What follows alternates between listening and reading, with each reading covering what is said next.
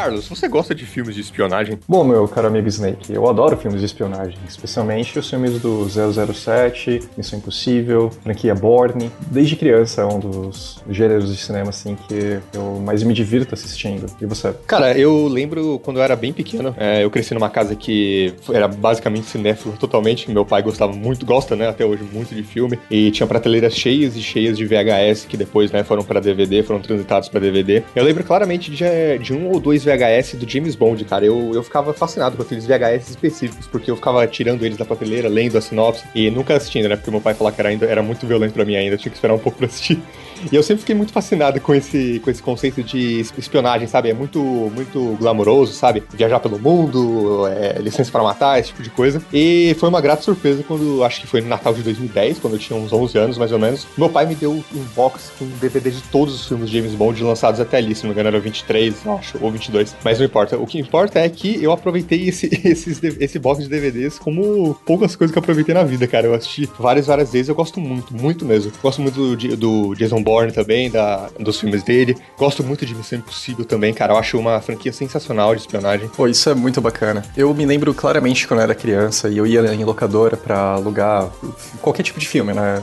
Me marcou muito ter alugado, na época, a trilogia antiga, né, do Star Wars. Eu me lembro muito bem de alugar os filmes de Indiana Jones e tudo. E tudo de 007 que aparecia. Na época, eu fui conhecer 007 por conta do GoldenEye, né, o jogo do Nintendo 64. Depois que eu joguei ele, eu que, tipo, era baseado numa franquia de filmes e livros. E aí eu fui atrás dos filmes e foi um negócio de, de fascinar, porque é muito divertido ver essa questão de trabalhar para uma agência secreta, ter vários é, gadgets ali, né? Vários apetrechos de tecnologia muito avançada para fazer os, as missões serem bem sucedidas.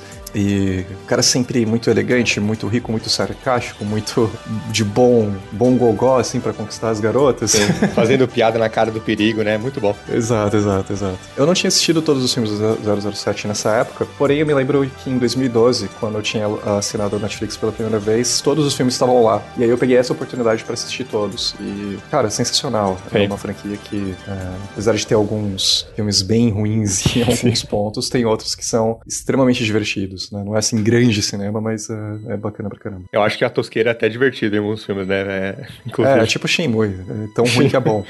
questão de voice acting e tudo mais. Sim, total. Mas sabe uma pessoa que também com certeza gosta dessas tosqueiras de 007, cara? Cara, eu sei muito bem quem quem você tá falando, e eu também sei que tem um paralelo entre essa pessoa e você. Ah, a gente é? vai falar disso hoje. Vamos. Tem, tem. Eu já, já vou te contar. Meu nome é Carlos e Snake. Do you think love can bloom even on a battlefield? Eu sou o Snake e isso foi uma pergunta para mim. e esse aqui é o 37 episódio do Trilho de Podcast.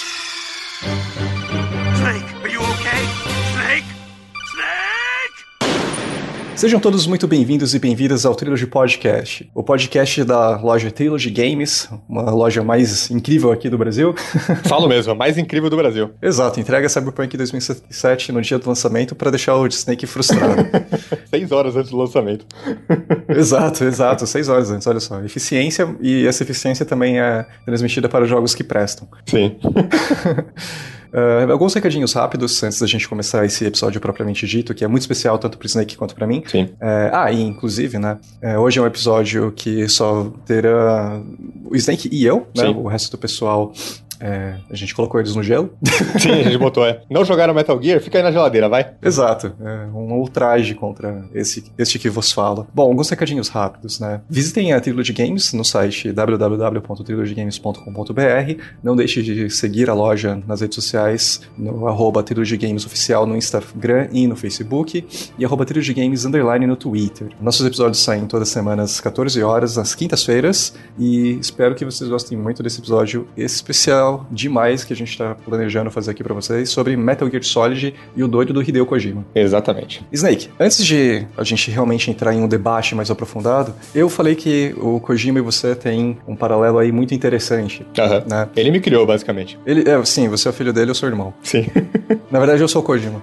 Eu gostaria de falar uma, uma coisa muito óbvia, mas que precisa ser dita. Não dá para você falar de Metal Gear Solid sem falar do criador da ah, é. franquia é, é impossível. diretor de todos esses jogos, que é o Hideo Kojima. Sim, é impossível. É uma franquia tão autoral que separar o, o autor da obra fica impossível, né, cara? Não tem como uhum. falar de Metal Gear sem pelo menos dar uma pincelada sobre o que o Kojima acha do mundo, a visão dele das coisas. Então a gente precisa falar um pouco sobre ele antes, né? Com certeza. E, óbvio, a gente sabe que fazer filmes e fazer jogos é uma tarefa muito colaborativa e é, é notório que o Kojima não fez tudo sozinho. Né? Ele tem uma equipe espetacular de artistas e programadores trabalhando junto com ele. É um grande destaque é o Yoji Shinkawa, que está desde os primórdios Sim. com o Hideo Kojima. Mas é, é, muito claro que não dá pra você separar um do outro, o Kojima do Metal Gear e de outras obras dele, porque a visão dele é muito singular, tanto nos temas quanto nas ideias doidas de, de gameplay que ele coloca e coisa e tal. E até toda essa influência fílmica que ele põe, né? E falando em filmes e infância, você tinha citado que na sua casa é, os seus pais eram muito cinéfilos e eles Sim. te apresentavam filmes e te educavam com os cinema e coisa e tal, que é uma coisa que também aconteceu comigo. E aconteceu com o Kojima. Desde quando ele era muito, muito criança, ele passava mais tempo assistindo TV e filmes do que, sei lá, jogando futebol na rua. E isso é uma coisa de influência familiar, né? Se você pesquisar sobre a história do Kojima, é, você vai encontrar que o Kojima, dentro da, da casa dele, ele tinha é, esse regime imposto pelos pais dele de sempre assistir filmes junto com a família e de não ir dormir até o filme acabar. Então, assim, eles apresentaram cinema para ele desde uma idade muito, muito tenra, assim, muito jovem, né? Existe família melhor que essa, então? Não, então. o cara foi absolutamente sortudo de ter tido uma educação nesse nível, né? Não, total, cara. O Kojima, ele é um cara que é impossível não, não olhar para os jogos deles sem perceber influência de cinema, sabe? Quando eu digo isso, eu não digo só com cutscenes longas ou com é, approach cinematográfico de storytelling. Eu digo também de influência temática, sabe? Os jogos do, do uhum. Kojima são sempre muito políticos, né, cara? Muito sociais. E isso vem muito do cinema, cara. Eu acho que o Kojima ter sido um cara que entrou na indústria vindo de fora, sabe? Tendo feito faculdade de economia, sabe? Uhum. Um negócio que não tem nada a ver. É uma visão muito interessante, sabe? É quando você tá, tá meio que preso numa bolha, você às vezes precisa de alguém vindo de fora para falar algo diferente, para talvez você acordar para coisas diferentes, né? Então é, é muito interessante como ele, dentro da Konami, durante o desenvolvimento do primeiro Metal Gear, eu digo o Metal Gear de MSX, ele era mal visto, assim, pelos programadores do jogo, sabe? Como um cara que não entendia do que tava fazendo, não entendia de programação e tava ali mais como um, um pau mandado, sabe? Mas é bem isso, né? O cara tinha uma visão e ele usou bem a mídia videogame para contar é, a história que ele queria contar, é, mesmo que não no cinema, dentro do videogame usando bem a mídia, né? Sim, com certeza. E é, é bacana você ver esse lado mais político do Kojima, porque é uma óbvia influência do cinema que ele viu durante a vida toda, mas também é um traço muito característico dele como pessoa mesmo, porque se você seguir ele no Twitter, no, no Instagram, ou você vir alguma entrevista com ele, você claramente vê que ele é um cara muito interessado em literatura, em história, um lado da arte assim mais, eu não vou dizer necessariamente revolucionária, mas uma, uma arte mais engajada talvez, Sim. né? Uh, seja em literatura, seja em música, seja o que for, né? Óbvio, ele também curte uma coisa mais de entretenimento e tal, mas claro, claro. eu acho que dentro da cabeça dele devem estar, tipo, fervilhando ideias desde sempre, né? Sim. São postas nos jogos dele, e dá pra você fazer isso né, na franquia Metal Gear, que notório toda essa questão política, toda essa questão de guerra nuclear, de guerra fria. E também é uma coisa que eu acho que assombrou muito o Kojima na época em que ele era criança. Com certeza. Ainda mais vindo do Japão. Exato, tendo né, nascido no Japão pós-guerra, é muito difícil não perceber o país à sua volta se reconstruindo, né? Após ter sido completamente humilhado. Uhum. Se reconstruindo a ponto de hoje em dia virar uma potência mundial, né? Sim, com certeza. Essas influências são muito ocidentais, muito europeias, muito americanas e tal. Eu consigo pensar assim de cabeça em um outro diretor que não é de videogames, mas é tão notório quanto o Kojima. Na verdade, muito mais notório do que o Kojima, que é o Akira Kurosawa, né? É um diretor Sim. que é, assim, um dos grandes mestres do cinema. Obrigatório, se você curtir cinema, ver pelo menos um filme dele. É um cara que é nascido no Japão, é um diretor muito, muito japonês, mas que ao mesmo tempo soube pegar as influências de fora, influências de filmes do John Ford, influências de cinema europeu também, e colocar nos filmes dele, filmes japoneses que dentro do Japão não são mega respeitados no mesmo nível que é no Ocidente, eu acho. Sim, demais. Eu acho que uma, uma semelhança muito grande entre os dois é que ambos tratam sobre temas, como eu disse, extremamente políticos, sociais em suas obras, respectivamente, né? Filmes e, e, e jogos. Só que ambos tratam desses temas de uma maneira bem universal, sabe? Eles não se prendem unicamente a como o Japão vê aquilo ou como o Japão tá passando por aquilo.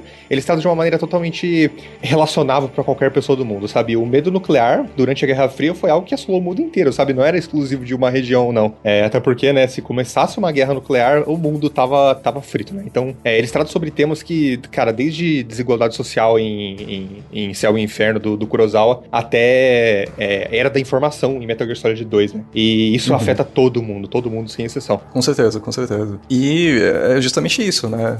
É, é curioso você falar que o Kojima, quando ele começou a carreira dele, não era bem visto dentro da Konami. O que esse outsider tá fazendo aqui, né? Esse cara sim, que sim. Tipo, estuda economia, ele fala de cinema o tempo todo é, que, que ele manja de videogame aqui pra, pra, fazer os jogos e tudo. Mas você vê que, tipo, justamente ele tem uma visão um pouco mais puxada pro, pro ocidente e, e ser um japonês que Sim. consegue misturar essas duas coisas foi extremamente benéfico para ele. É, e é, um, e é, um, cara com uma bagagem cultural grande, mas assim, quando disse que ele não entende de programação, eu não, eu não quero dizer, não me entendo errado, falando que ele não tem interesse pelo lado é, técnico da coisa, até porque a, a, gente vê em todos os jogos dele que ele procura extrair o máximo possível do hardware que ele tá trabalhando, né? Então ele, ele sempre vai fazer brincadeiras com o hardware que ele tá trabalhando, ele vai extrair coisas que normalmente jogos não usam naquilo, né? Uhum. Respectivamente seus consoles. Então é um cara que, mesmo não sabendo programar, programar, né? Eu não sei se ele sabe programar hoje, eu duvido até. Ele sabe editar vídeo. É, sabe editar vídeo. É muito bem, inclusive, por sinal.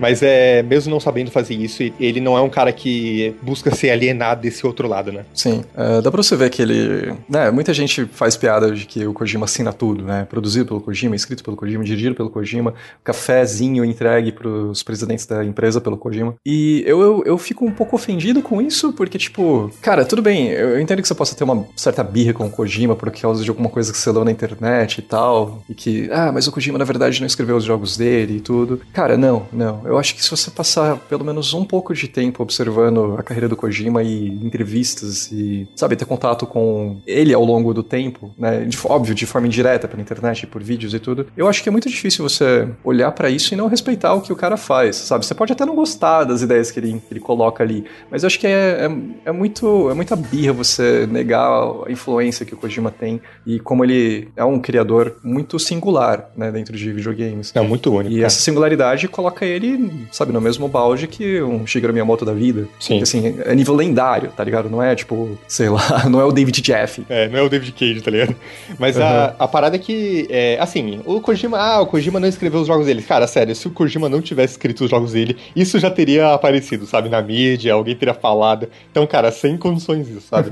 é óbvio que, assim, ele teve colaboração, isso ninguém tá negando, mas isso não tira uh, a mão ali do Kojima, né? Sim, sim. E, assim, é, é um cara realmente muito único na indústria, cara. É, dá pra citar, assim, nos dedos de duas mãos só caras que são únicos como ele dentro da mídia de videogame, sabe? É, Yokotaro, Shigeru Miyamoto, é, o Kojima, sabe? Então é... Miyazaki. Miyazaki, é verdade. E quando esses caras trazem algo diferente pra mídia, é claro que vai ter muita. uma, uma certa barreira entre, entre jogadores, até porque a gente sabe que, no geral, videogames ainda são, são uma mídia que tem um público um pouco, digamos, mente fechada pra, pra ideias novas, no geral. Uhum. Você pode ver é, é, a, certa, a certa resistência que houve no lançamento da Stranding, sabe? É um jogo só de andar, sabe? E quando uhum. isso é, é, algo novo sendo trazido pra mídia, sabe? Então, o Kojima, ele merece mérito só por isso. Uhum. É, eu concordo totalmente. E pegando né, o aspecto técnico que você tinha falado, é assim, desde a época do MSX, onde saíram os primeiros jogos do Kojima, até o próprio Metal Gear Solid, Metal Gear Solid 2 no PlayStation 2, você vê que são todos muito showpieces, assim, do hardware em que eles estão, seja por questão gráfica, seja por questão de performance. Metal Gear Solid 2 mesmo eu acho impecável mesmo no, no PS2, sabe, um jogo com resolução boa, que roda 60 FPS, com efeitos Sim. assim absurdos. É pra aquele, é, não, pra aquela época o jogo é incrível. Eu, inclusive, recomendo pra quem tá, tá ouvindo o, o vídeo do, da Digital Foundry sobre o Metal Gear Solid 2, que eles mostram sobre como o Kojima usa o hardware já naquela época pra fazer coisas incríveis. Coisas que jogos hoje em dia nem se preocupam nesse nível de detalhe, sabe? É, é nível de tipo, o gelo, o gelo que tá na pia, ele vai derretendo com o tempo, sabe? Nossa, cara, é incrível, é absurdo. Uhum. Isso é uma coisa que acontece desde esse jogo apenas, né? No Sim. próprio Metal Gear Solid de 98 já tem muita ideia bacana que a gente Sim, vai sim. elaborar depois. Tipo, sei lá, você tá no Alasca e de repente o personagem, o soldado começa a espirrar, o Snake pode pegar resfriado. É, é curioso. Enfim. E daí você vê que é um cara que não entra numa de David Cage de querer colocar cinema no jogo e ser um filme, basicamente. Sim. Né? Porque apesar de o Kojima ser um cara que é famoso por fazer cutscenes longas e tudo, ele consegue balancear bem essa ambição cinematográfica de narrativa, né, com o design que ele quer colocar nos jogos, né? Isso é uma coisa que dá pra você ver desde o começo. E, enfim, acho que dá pra gente falar aqui, então, dos dois primeiros jogos do Kojima, né, que são Metal Gear e Metal Gear 2 Solid Snake, que são jogos importantíssimos e que vão servir de base pro nosso tópico principal desse episódio, que é o Metal Gear Solid de 98. Sim. Snake, eu queria que você dissesse aí, apresentasse pro ouvinte, a tua visão sobre esses Metal Gears. Olha, eu joguei o- os Metal Gears de MSX é, depois de já ter jogado, até o 4. Eu não lembro se eu tinha jogado. Eu já tinha jogado o 5. Então eu acho que em termos de, de jogos novos da franquia que eu joguei, eles foram uns dos últimos que eu joguei. E, cara, é, é simplesmente sensacional comparar esse jogo com a época que ele foi lançado, sabe? Ele conta uma história que eu, eu acho muito difícil algum outro jogo na época ter sequer a ambição de contar uma história naquele nível. É, política, tratando sobre temas, eu diria assim, é levemente profundos pra mídia em que ele tá inserido, né? Claro que no, no, no cinema isso não seria mais tão, tão profundo, nem, nem inovador. Eu acho incrível como o Kojima bota uma história que ele queria inicialmente, né? Obviamente, co- contar no cinema, porque ele quer, ele sempre quis ser cineasta, não, não game designer, e contar isso num, num videogame numa época tão limitada, sabe? E inovar tanto já com game design, sabe? A gente vai inclusive falar mais pra frente que o Metal Gear Solid 1, ele é basicamente o Meta- os Metal Gear MSX em 3D, né? Refinados. É, exato, é refinados. Porque as ideias daquele jogo, elas já, já são muito avançadas, sabe? Então, é, é, já em 98, basicamente 10 anos depois, você ainda pode simplesmente voltar aquelas ideias em 3D Uhum. e fazer, né, refinamentos e adições e a- aquele, aquele game design, aquele esqueleto ainda vai funcionar muito bem, sabe? Um jogo que faz o jogador procurar evitar o combate e focar mais, assim, no, no stealth, Uhum. é, evitar o momento a momento do combate, sabe? Troca de tiro, esse tipo de coisa. Focar mais no stealth, então é, cara, é um jogo muito diferente, sabe? Ele é até muito diferente de qualquer outra coisa que eu já joguei, inclusive os Metal Gears. Sim. Uma coisa que, pra vocês terem uma ideia, né, vale a pena ser citada, é que essas ideias que o Kojima já teve naquela época e que foram refinadas depois, vão até, tipo, a própria questão de você ter que pegar a frequência da Meryl atrás da caixa Sim. do Metal Gear Solid 1. Isso é uma ideia que já foi implementada no Metal Gear 2. Sim. Pouca, pouca gente sabe disso, mas eu acho que isso não é um detrimento ao Metal Gear Solid, ou tipo, Kojima reutilizando ideias dele. Porque, na verdade, esses jogos estão numa plataforma que não é muito conhecida, não, tipo, explodiu no, no mundo, né, especialmente no ocidente, não é uma, uma plataforma gigantesca, né, o MSX, no caso, né. É, os Metal Gears nem foram lançados nos Estados Unidos, inclusive. Foram lançadas versões Do Nintendinho. do Nintendinho que são completamente diferentes, não tem modo Kojima, não são can canon, assim, sabe? É, não são. É, o primeiro Metal Gear de, de Nintendinho, até que vale a pena né, você dar uma brincada nele e tal, mas é outro, um jogo totalmente diferente. Ele não tem aquela ambição de stealth do mesmo nível que o Metal Gear de MSX tem. E eu acho que se você tiver a oportunidade de jogar o Metal Gear original, que tá disponível inclusive no Metal Gear Solid 3 Snake Eater, se você tiver o jogo, Hum. é, você consegue, pelo menu lá, acessar os dois jogos. Você vai ver. E né? emulador hoje em dia é muito fácil, né? É, e tem emulador também, qualquer um consegue emular esses jogos hoje em dia. Mas é bacana você ver que, apesar dele não ter feito o mundo explodir assim, né, catch on fire naquela época, é, o Kojima teve uma segunda chance né, de trazer essas ideias à tona num hardware muito melhor, muito mais moderno e acho que muitas ideias que ele quis implementar naquela época do MSX não eram possíveis por conta do hardware. No Metal Gear Solid isso daí também é verdade, mas ainda assim ele já conseguiu realizar de uma forma muito mais eficiente e muito mais elaborada né, ideias que ele quis tentar naquela época dos anos 80. Sim, ainda mais que conseguiu um orçamento, obviamente, mais alto, né? Após isso e tal. Sim, Sim, sim. E esses Metal Gears, eles foram tão, tão inovadores que eles basicamente fundaram as bases da, do que seria uma das franquias de jogos mais influentes e importantes de todos os tempos, né? Carlos, você sabia que Metal Gear Solid, na verdade, originalmente, era para se chamar Metal Gear 3 e era pra ser uma sequência direta do, dos Metal Gear de MSX, como se já não fosse, né?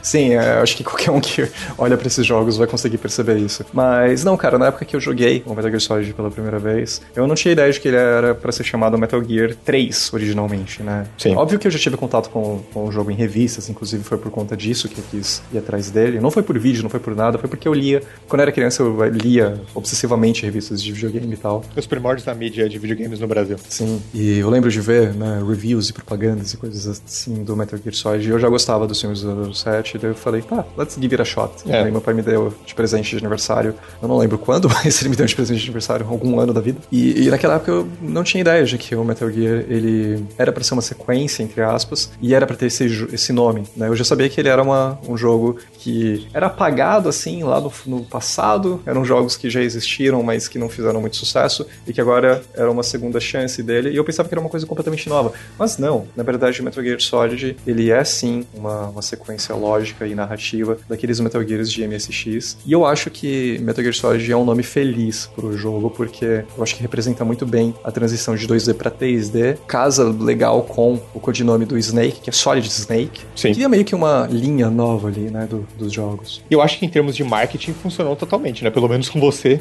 e com, eu garanto que com muitas pessoas, essa retirada do número 3 do nome adicionada ao Solid, né? É, funciona muito bem em termos de marketing, né? Essa geração do, do PS4 e do Xbox One, a gente viu isso bastante acontecendo. O Resident Evil 7, ele não se chama. ele- na verdade, ele se chama Resident Evil 7, mas você pode perceber que o 7 tá escondido ali no Evil, né? O The Witcher 3, o 3 da, do The Witcher tá, tá, tá escondido ali em forma de garras, né? O próprio Resident Evil Village também, pra ficar na mesma franquia. Sim, exatamente. É. Então essa, essa retirada de um número especificamente pra pessoa entrar mais fácil na franquia e talvez não, ah, caraca, eu tenho que jogar mais tantos jogos antes para jogar esse. É, isso é basicamente retirado do, do, do caminho, né? Pra, pra vender mais e, e, cara, eu acho que é honesto, assim. É, é, É embora o- convidativo, né? é convidativo. Eu acho que mesmo que o Metal Gear Solid ele seja uma sequência direta dos Metal Gear de MSX, eu acho que ele não, não estraga totalmente a experiência caso você não conheça a história daquele jogo, sabe? Até porque os temas desse jogo são completamente novos, né? E, e existe, né, no menu do, do Metal Gear Solid 1, é, um leve briefing de, de eventos passados, né? Então eu acho válido. Uhum, com certeza. E ele não cai em erro de. que o o Final Fantasy, por exemplo, sofreu, né? Porque na época em que o Final Fantasy VII saiu no Ocidente, já existiam outros seis Sim. Final Fantasies. E no Ocidente só tinha saído o Final Fantasy I, Final Fantasy II, que na verdade era o 4, e Final Fantasy III, que na verdade era o 6. Sim, é, inclusive tem isso, né? Que o 6 no ocidente é 3, né? Final Fantasy 3, tipo, nada a ver. Sim, só depois que o Final Fantasy VII saiu que aí a Squaresoft, na época, né, antes de virar Square Enix, resolveu relançar esses jogos e consertar essa pequena cagada que eles tiveram. Sim. Mas assim, eu, eu não sei se é até justo falar de cagada, porque são outras épocas, né? É, são sim. outros tempos ali. E eu acho que era muito mais difícil você trazer um jogo japonês pro ocidente e ele fazer sucesso absurdo e ter essa cronologia toda, né? É, total. Se for pegar pra ver, eu acho que um Yakuza da vida, não sei se ele teria o mesmo apelo que ele tem hoje em dia se ele fosse lançado em meados de 95, por exemplo, né? Na verdade, nem na época que o Yakuza saiu ele teve esse apelo.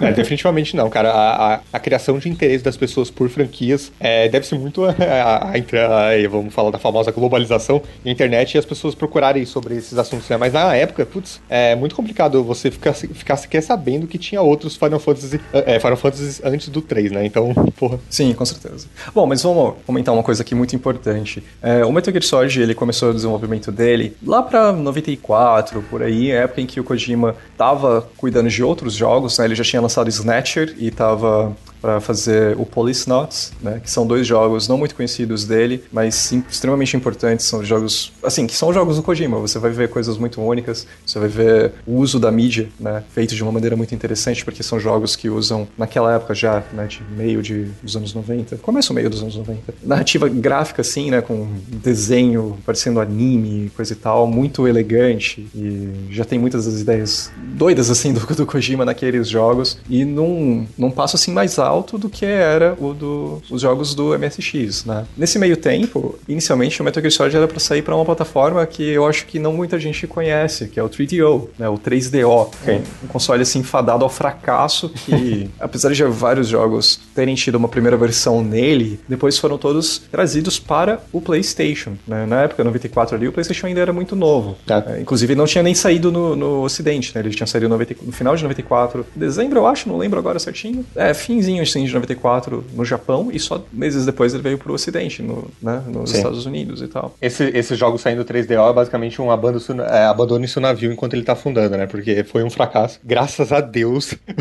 ao desenvolvimento do Metal Gear Solid 1, ele saiu do 3DO e foi pro PlayStation, né, cara? Sim. Inclusive porque, na verdade, ele entrou em desenvolvimento full mesmo em 95 e nessa época o PlayStation já tinha saído. Sim. E claramente já se mostrava um hardware muito mais interessante, uhum. né? Por conta do uso de, da mídia, de CDs, de ser um hardware mais potente e coisa e tal. Uh, Metal Gear Solid foi anunciado pela primeira vez na Tokyo Game Show, né? Grande TGS. Uh, em 95, no ano seguinte, ele apareceu na E3 e tal, e teve assim, uma certa campanha de marketing para ele. E é um jogo que tem muita ambição e que fez um sucesso estrondoso quando ele saiu. A gente já vai falar um pouco do ano em que ele saiu, mas que surpreendeu até o Kojima, porque na época ele não sabia como fazer o marketing dele, porque era um jogo que era uma sequência, que era para ser o terceiro jogo de uma franquia antiga, e pouca gente jogou no ocidente, mas que era meio que um novo começo. Sim. é, e isso em meados dos anos 90 deve ser uma coisa muito difícil de você fazer marketing. Não, total. Mas felizmente teve um baita sucesso, né? E hoje eu acho que não dá pra você pensar no PS1 e não pensar em jogos como Final Fantasy VII, Resident Evil, Metal Gear. Né? Exato. Né? tá lá na frente. É, o, o Metal Gear Solid 1 ele é um dos jogos mais vendidos do PS1. Isso quer dizer muita coisa, porque o PS1 é um dos consoles de mesa mais vendidos da história, sabe? Então Sim, é... 120 milhões de, de unidades. É muita coisa. Pra vocês terem uma ideia, o Metal Gear Solid na época ele vendeu 7 milhões, 7 para 8 milhões de, de cópias, o que é um número extremamente expressivo Sim, total. plataforma. Você pode pensar, nossa, 120 milhões de usuários e tal. Tudo bem, não vendeu 150 milhões igual o GTA V, mas é um sucesso estrondoso, né? Tanto que era uma coisa inesperada até. É, e, e o Metal Gear Solid 1 ele foi lançado no, no maravilhoso e revolucionário ano de 1998, né, cara? O lendário. Sim. E a gente fala até hoje como talvez o melhor ano da história dos videogames. É, abre essa discussão aí, mas, cara, é um, é um ano com jogos como Half-Life, Ocarina of Time, Resident Evil 2, sabe? E vários outros que, inclusive, você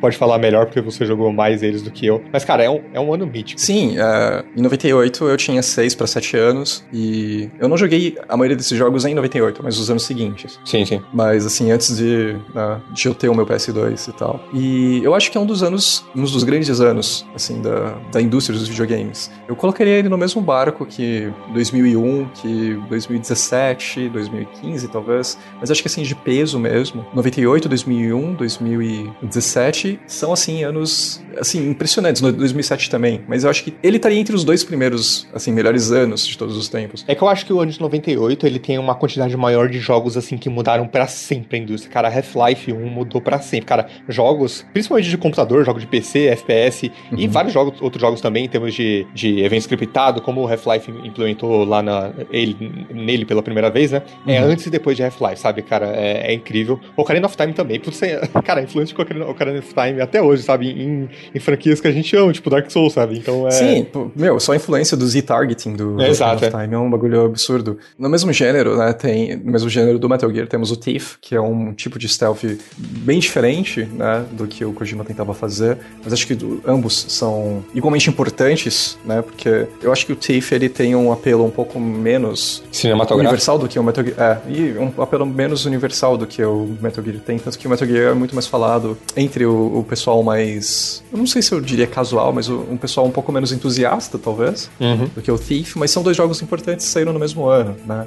A gente tem o Green Fandango também do Tim Schafer, que é um outro grande é, criador da indústria. Sim, Temos o Banjo-Kazooie, que é um grande platformer do Nintendo 64, da Rare, né? Esse mesmo ano a gente tem RPGs incríveis como Parasite Eve, Xenogears, Baldur's Gate, Pokémon Yellow saiu nessa época também. Sim, sim. Então, assim, um ano absurdo, um ano absurdo. E o Metal Gear tá lá, né? É, é até difícil você pensar qual é o jogo do ano desse ano. Para mim é o Ocarina of Time, mas o Metal Gear pode estar num, num segundo lugar assim, uhum. brilhante, sabe? É, né, o cara é um, é um ano fenomenal e Metal Gear tá nesse contexto é incrível também, porque ele também é um jogo revolucionário, né? E, bom, acho que vale a pena a gente agora entrar em uma coisa que é o porquê ele é revolucionário, né? O que que esse, por que que Metal Gear Solid 1 é um jogo importante? Por que que ele fez tanto barulho na época em que ele saiu? Ele ainda vale a pena jogar hoje. A gente gostaria que tivesse um, um remake decente dele, porque ele já tem um remake Sim. que eu, não, não, eu pessoalmente não gosto, mas vamos fazer um, um, apanhado, né? Vamos fazer um apanhado desse, desse jogo, né? Sim. Tanto em contextos de época quanto como é jogar Metal Gear Solid hoje em 2021. É, eu acho que o, o Metal Gear Solid 1, ele já é revolucionário a partir do momento que ele, ele dispensa CG em sua introdução, sabe? Basicamente na, na época do PS1, muito, quase todo jogo, né? Usava uma, uma intro em CG ou pelo menos alguma coisa em CG é, para mostrar o jogo, né? Claro que isso não era em game, em game era, era sempre mais feio, mas o Metal Gear Solid 1 ele começa, ele é tudo em game, né? Não tem cutscene feita em CG ou com gráficos pré-renderizados, ele é tudo em game e, cara, isso é interessantíssimo, sabe? Do ponto de vista técnico e de como, e de, do porquê o Kojima decidiu isso, sabe? Eu acho que é até mais interessante do ponto de vista de consistência você ter o mesmo, o mesmo, o mesmo apelo visual durante o jogo inteiro, ao invés de botar a cena em CG e depois tem aquele, né, aquela, aquela, aquela tristeza em, em, em gráficos em game, sabe? É, uhum. Então já começar a partir daí, sabe? Se você comparar com o Resident Evil 2, que é um jogo. Eu diria que o Resident Evil 2 é um jogo bonito pra época dele. Ah, ele é, sim. Ele usa CGs para contar a história em muitas das cenas. E é um, um efeito estranho, né? Porque Sim. você tem lá aqueles gráficos computadorizados muito bonitos pra época, que é assustadores e tudo. Mas aí corta pra cena de, né, de gameplay mesmo e são uns bonecos, assim, meio. Sim, é. meio tosco e tal. Eu vou te dizer que no Resident Evil 2, hoje em dia, eu acho mais agradável os gráficos em games do que a CG, cara. Sim, não, eu concordo. É, é mais visão da, da época, sabe? Sim, sim. Uhum. A CG era muito mais impressionante, mas se você for pegar o o, gráfico o engine dele é muito mais elegante, muito mais é, interessante, até para né, você jogar ele hoje em dia. Até outro jogo hoje em dia que as pessoas meio que, meio que falam mal do, do gráfico em game dele, que é o Final Fantasy VII, eu acho os bonecos dele pequenininhos, assim, baixinhos, muito charmosinhos, sabe? São, eles são. E, e, é muito errado você jogar isso sem considerar o contexto da época, porque uhum. ali a gente tá falando de um tempo em que o 3D em jogos de console, principalmente, ainda era muito novo. Sim. As pessoas ainda estavam tentando descobrir como fazer a transição de 2D para 3D. O Ocarina of Time é desse mesmo ano, né? E é um jogo, assim, espetacular. Essa faixa, faixa assim, de transição. E você vê que, tipo, muitos desses jogos que foram bem sucedidos, eles pegaram moldes do, das franquias antigas, né? Do, do, das versões Sim. antigas desses, dessas aventuras, como o Link to the Past, é basicamente o blueprint, assim, ele é meio que o é. modelo para que seria o Ocarina of Time. E dá pra fazer a mesma coisa do Metal Gear e Metal Gear 2 pro Metal Gear Solid, que é uma coisa que a gente já falou, mas que teve justamente essa felicidade do Kojima de não ficar usando CG para contar a história dele e assim ser um negócio muito eficiente, porque ele usou o espaço do disco para outra coisa que é assim imprescindível, que é o uso de áudio para tudo. Tipo, todas as falas do jogo são falas gravadas e atuadas, né? E atuadas. E óbvio, tem atores melhores e atores piores, tem linhas de diálogo que são entregues de maneira melhor do que outras, Sim. porque ainda é muito começo. Mas eu acho que o primeiro ponto de destaque assim que qualquer uma pessoa, qualquer pessoa daquela época vê no Metal Gear Solid é que caramba, isso aqui parece um filme jogável. É, exatamente. Já começa quando você tá, né, você pega o controle pela primeira vez e você você sai ali da água e entra no hangar para esperar o, o, elevador. E os nomes dos, da, da, equipe do Kojima tá aparecendo é, na tela como começo de episódio de, de seriado ou começo Sim. de filme e tal. Isso é uma coisa que eu pensei na época quando eu joguei pela primeira vez. Eu lembro de chamar os meus amigos para irem em casa para eu mostrar o começo do jogo para eles e falar: "Nossa, olha isso aqui, meu, parece um filme, parece que eu tô jogando um jogo, né, jogando um filme de espionagem. Olha que legal, tipo, os caras que fizeram esse jogo são importantes, os nomes deles estão aparecendo na tela. Sim. É tudo, é tudo atuado e tal, Sim. era muito legal. Eu acho que o Kojima, inclusive, ele lida bastante de uma maneira bem inteligente com de, é, dessa ausência de CG, de gráfico pré-renderizado, é, inserindo as conversas de codec, né? Porque são dois personagens conversando ali, uma, é, normalmente diálogos longos, e com uma arte bem agradável ali, né? É, entre dos dois personagens. Então é, é uma maneira inteligente, mais uma vez, do Kojima é, solucionar problemas que ele não queria inserir dentro do jogo, né? Sim, com certeza. Bom, ainda falando dessa questão de é, fala, né? Metal Gear, eu, todos eles, na real, eu acho que ele tem, eles têm histórias muito boas, com temas muito profundos e tal, mas que funcionam de um jeito bizarro, porque, sei lá, cara, é, eles conseguem misturar um negócio que é ao mesmo tempo sério com umas coisas que se fossem em outros jogos seria muito considerado muito bobo. Sim, sim.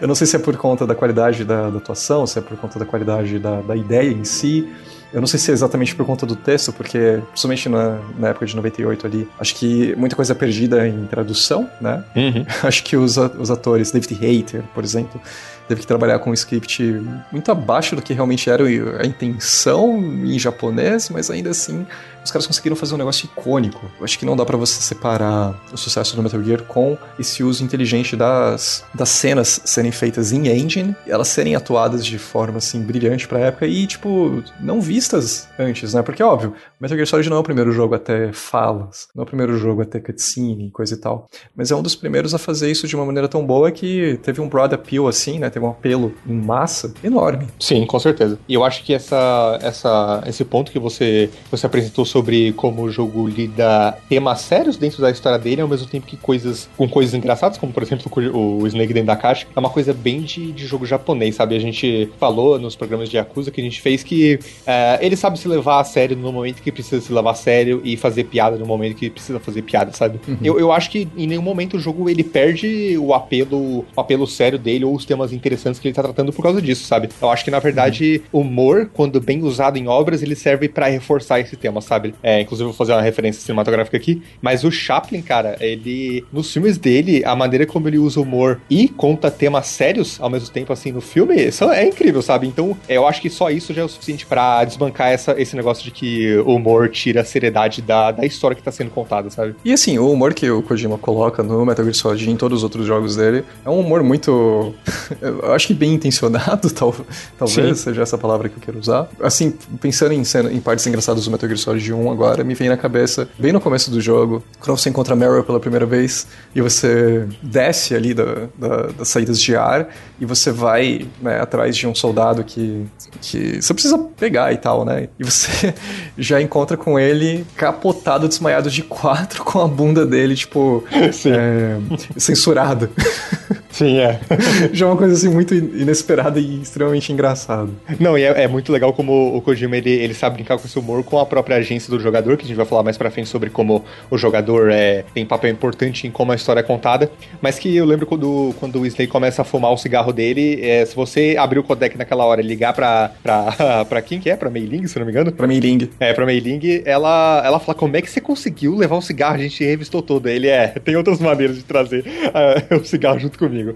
E, sabe, é, é legal, cara. É, são diálogos interessantes que eles, eles, eles dão mais personalidade para personagens que é importante você se identificar, né? Pra, pra durante a história inteira. Sim, com certeza. Eu acho que já que a gente tá dizendo um pouco sobre essas coisas de diálogo, do começo do jogo e tal, é, Snake, eu queria que você contasse pra gente como que é a premissa né, desse Metal Gear Solid. O que que, qual que é a missão, o que que tá acontecendo, onde que a gente tá, o que que é Shadow Moses, por que que tem essas ligações de codec, etc. Bom, gente, agora a gente vai começar a falar sobre Metal Gear Solid 1 e vai ter muitos spoilers a partir de agora. Então eu recomendo que você, se você não jogou o Metal Gear Solid 1, eu recomendo parar por aqui, jogar e depois voltar e ouvir a gente falando.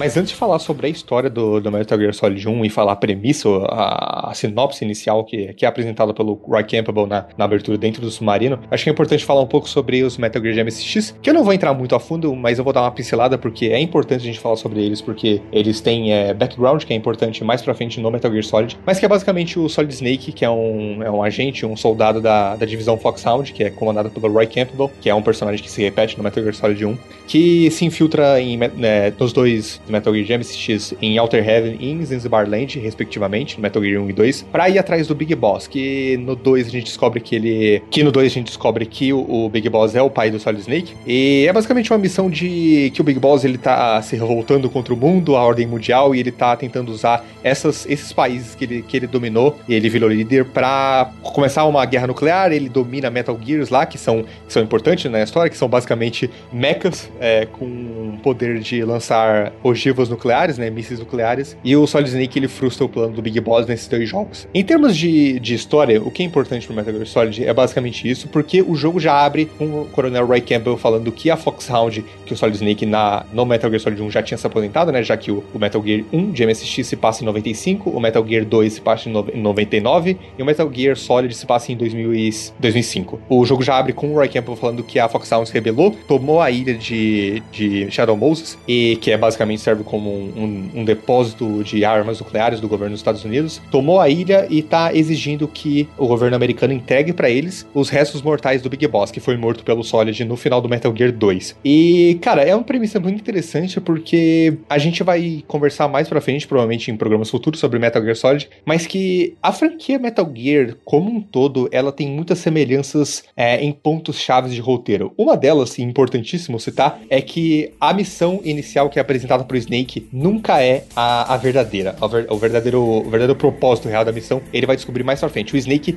assim como a gente, eu acho isso muito legal quando obras fazem isso, ele vai descobrindo junto com a gente a, o real propósito da missão. Então, para ele, é inicialmente apresentado uma coisa, um objetivo, que é resgatar duas pessoas que foram feitas de reféns pela, pela Foxhound dentro da, da ilha de Shadow Moses, que são o presidente da Armstech e o, e o Darpa Chief, que inclusive parem ser um personagem de Metal Gear Solid 3, muito legal. E ele tem que também averiguar se os terroristas têm ou não a possibilidade de fazer um disparo nuclear com o Metal Gear Rex, que tava na ilha também de Shadow Moses, e que eles tomaram controle. Esse propósito inicial da missão é o que é contado para você pelo War Camp, mas mais pra frente no jogo a gente vai descobrir que não é exatamente isso, que é claro, tem, tem é, objetivos escusos por trás, e o Snake mais uma vez é desiludido com tudo que tudo que ele foi levado a acreditar. Mas essa premissa é muito interessante porque o jogo ele tem um vilão muito claro, né, aquele Liquid Snake. E esse vilão, cara, eu acho ele eu acho o Liquid tão clichê, tão tão legal, cara, porque ele é, ele é basicamente o cara, o cara for, o cara é, musculoso, sarado, de cabelo loiro e longo, sabe? É loiro e cabelo longo, cara. É muito é muito clichê, muito legal, cara. É completamente vilão dos anos 80. Isso é total. E a gente já vê ele no começo do jogo quando o Snake termina essa sessão inicial. Eu inclusive acho que é uma sessão inicial de tutorial muito legal, né? É, eu, acho, eu acho muito legal quando jogos é, já te inserem no jogo, te contando as mecânicas dele, como é o Metal Gear Solid 1, que quando acaba essa introdução e o Snake é infiltrado na ilha por aquele, entre aspas, aquele míssil que dá pra, pra aquele torpedo, né, que dá pra, pra uma pessoa entrar, e ele entra por debaixo da ilha, né, pela, pela ali, pelo, pelo subterrâneo, e ele é solto numa, numa, numa área, assim, com inimigos. E ali é basicamente pra você aprender como é que vai funcionar o jogo, como funciona o sistema de stealth, como você pode agachar, né, até porque o primeiro momento de gameplay é você é solto meio que assim, é, na frente de um, de um tanque, você tem que passar debaixo por ele, dele pra, pra continuar avançando, então o jogo já te ensina ali como se agachar, como grudar nas paredes pra evitar os inimigos te verem. Ele ensina ali que o minimapa vai funcionar como como seu guia, né? Inclusive eu acho que é válido a gente citar como, para mim, como um dos problemas do Metal Gear Solid 1, uhum. como você tem que, cara, eu, eu passo mais tempo olhando o minimapa do que olhando realmente a tela do jogo, que o minimapa ele fica no canto superior direito da tela, é. e ele mostra mostra ali a, a, o mapa da, da área, né? E mostra o cone de visão dos inimigos, que é onde eles vão começar a te enxergar. E, cara, no Metal Gear Solid 1, eu passo mais tempo olhando pro minimapa que olhando pra tela realmente do jogo, sabe? É, isso, isso eu queria já puxar esse ponto, porque é um dos. É uma das ideias boas do ponto de vista de fazer a transição do 2D pro 3D, e ao mesmo tempo um defeito, porque tem justamente esse ponto que você falou de que você passa mais tempo olhando pro minimapa Sim. do que pro jogo em si. Uhum. Né? E eu, eu não sei se essa, essa era a intenção deles, porque, primeiro, você tá numa plataforma nova, que tem gráficos mais bonitos, né? Te permite fazer uma coisa muito mais elaborada, com, com texturas e coisa e tal. Por exemplo, nos Metal Gears antigos, para você poder abrir portas, você precisava de cartões, mas você não sabia se aquela porta era um cartão 1, cartão 2, cartão 3. No Metal Gear Solid você consegue simplesmente ver qual sala que é, porque eles colocam uma textura lá escrito, tipo, sim, sim. nível 5 e tal, que é uma vantagem. Mas eu acho que, não sei se é esse o motivo, mas o que eu entendo é que para eles resolverem esse problema do minimapa, bastava eles afastarem um pouco a câmera. Só que isso cria outro problema, porque você vai ter que desenhar muito mais polígonos sim, sim. no mapa. E com aquele nível de detalhe pra época, eu acho que daí já começa a ter problema. Tanto de level design quanto de desempenho e tal. Então Sim. eles tiveram que fazer um meio termo de colocar o minimapa, que é uma ideia boa, né? O Solidon Radar, né, e tal. Sim. Mas que cai num problema aí, né? E também tem uma outra questão, porque quando você é descoberto, o, o minimapa some, né? Tem até um motivo narrativo, assim, para isso sumir. Uhum. Ou tem algumas áreas que você entra em que você não consegue sinal para você olhar o minimapa e tal, e aí você consegue, começa a perceber o quão necessário ele é e o quanto isso não é ideal, né? Porque apesar de você conseguir mirar, olhar em primeira pessoa, pessoa, não é igual olhar em primeira pessoa no Não Metal é. Gear Solid 2, no Metal Solid é. 3, coisas que foram melhoradas nos jogos futuros. Cara, pensando agora sobre essa questão do minimapa, jogos hoje em dia, principalmente na, a partir do, do final da geração do PS3, eu acho que a solução que eles encontraram pra tirar o minimapa e você não ficar muito perdido é adicionar aquela, entre aspas, visão, visão do Batman, sabe? Que você segura um botão e a visão fica distorcida e ela mo- mostra em destaque pontos de interesse, sabe? É tipo, por exemplo, no The Witcher 3 tem aquela, o, senso, o, o sentido do bruxo, que você segura o botão, é, tudo o resto meio que fica escuro ele destaca pontos de interesse, como por exemplo inimigos, é, é, pistas pra você ir no chão. Então esse é basicamente uma, uma função pra é, eliminar essa, esse problema do minimapa, que é você ficar olhando demais pra ele e não olhar pro jogo, que é o que interessa, né? E, e eu acho que eu acho que é válido a gente entrar um pouco mais nessa questão do, do mapa, porque mapa em jogo é, ele pode tanto ser um, um- um ponto positivo ou um defeito. Porque jogos pra pra te guiarem, principalmente jogos assim de mundo aberto ou jogos com uma complexidade de level design mais alta, eles precisam assim de um mapa pra você não se perder, ou não, não necessariamente, né? Porém, eu acho que mapa também pode ser um- uma faca de dois gumes, porque passar mais tempo olhando pra aquele minimapa, como a gente tem discutido agora até agora, e não olhar pro jogo e admirar o que o jogo tá fazendo em visuais, eu acho que é um problema. É, e um jogo recente pra mim que consertou isso e fez até que bem é o Ghost of Tsushima, né? Porque no Ghost of Tsushima você não tem um marcador no minimapa de onde você tem que ir, você é, é guiado pelo vento, então você em nenhum momento para de olhar pra tela do jogo, sabe? Então eu acho interessante como, como jogos lidam com, com um mapa de maneiras diferentes, né? É, e você, você ter que ficar olhando pro minimapa é meio chato, né, cara? O GTA V ele faz isso, né? Que você fica olhando pro minimapa pra, pra ver onde é que você tá indo e a rota ali que tá na- nas ruas. Então é, é realmente uma, uma faca de dois gumes. Uhum, sem dúvida. É, mas acho que é a solução que eles tinham pra época. né? É, eu também Porque, acho. como eu falei, se você afastasse a tela, você já teria problema de desempenho. Sim. Provavelmente. Se você colocasse a mira em primeira pessoa, como é no Metal Gear Solid 2, você teria que refazer todo o design do jogo. Até porque isso é um problema que o, o remake de GameCube cai. O remake de GameCube é basicamente o Metal Gear Solid 2, mecânicas do Metal Gear Solid 2 postas no Metal Gear Solid 1, sem adaptar o level design, sem adaptar comportamentos de, de inimigos e coisa e tal. E você quebra o jogo. Então você teria que repensar o jogo inteiro. E Sim. naquela época ainda, eles estavam entendendo como fazer um jogo em 3D, pegando como molde o gameplay de Metal Gear de MSX, né? Então tem um problema ali. Eu acho que pra época ele é muito mais aceitável do que hoje, né? Porque dá pra você aprender a jogar ele desse- dessa forma e tal. Sim, Eu acho que era o que dava pra eles fazerem e eu acho que, assim, dá pra você condenar um pouco isso, mas é o que tinha, É, total, né? né? De certa forma. É um jogo que ele, ele é construído e feito pra ser jogado daquele jeito, naquela jogabilidade. Você botar mecânicas de outros jogos simplesmente não funciona. Inclusive, é, você citou se a gente gostaria de um remake, a gente vai entrar isso um, um pouco mais a fundo mais na frente. Mas um remake de Metal Gear Solid 1 que simplesmente, sei lá, bota a jogabilidade do 5 naquele level design, cara, vai ficar péssimo assim. Eles têm que adaptar o level design, que é um dos problemas pra mim do jogo. Eu não acho o level design ruim, mas eu também não acho ele incrível. Eu acho que ele cai em problemas em vários momentos do jogo. sabe? Uhum. E também tem uma questão de, tipo, só- se você for parar pra contar, eu passar o jogo inteiro em stealth, o Metal Gear Solid 1 mesmo, inteiro em stealth, sem matar inimigo e tudo mais, você fizer a contagem de quantos inimigos tem por tela, Uhum. eu acho que quando você chegar no final do jogo, tirando o encontro, assim, que você é obrigado a atirar em em inimigo, tô falando de sessão de stealth mesmo, você Sim, tem, sim. tipo, acho que menos de 25 soldados. Sim, sim, total. É, acho que um número menor do que tipo, 25, 30 soldados no jogo todo. Sim. Né? Então é um ponto que precisaria ser mexido. Né? E o Metal Gear Solid é um jogo extremamente curto. Sim, ele é curta. Ainda mais se você pular cutscene, né? Pular cutscene e diálogo do, do codec. é, Você diminui bastante o tempo de jogo. Você também estraga sua experiência. Porque, É, exato. É. Mas eu digo em, em jogadas subsequentes, né? É, sim. O que, o que ele faz de interessante é justamente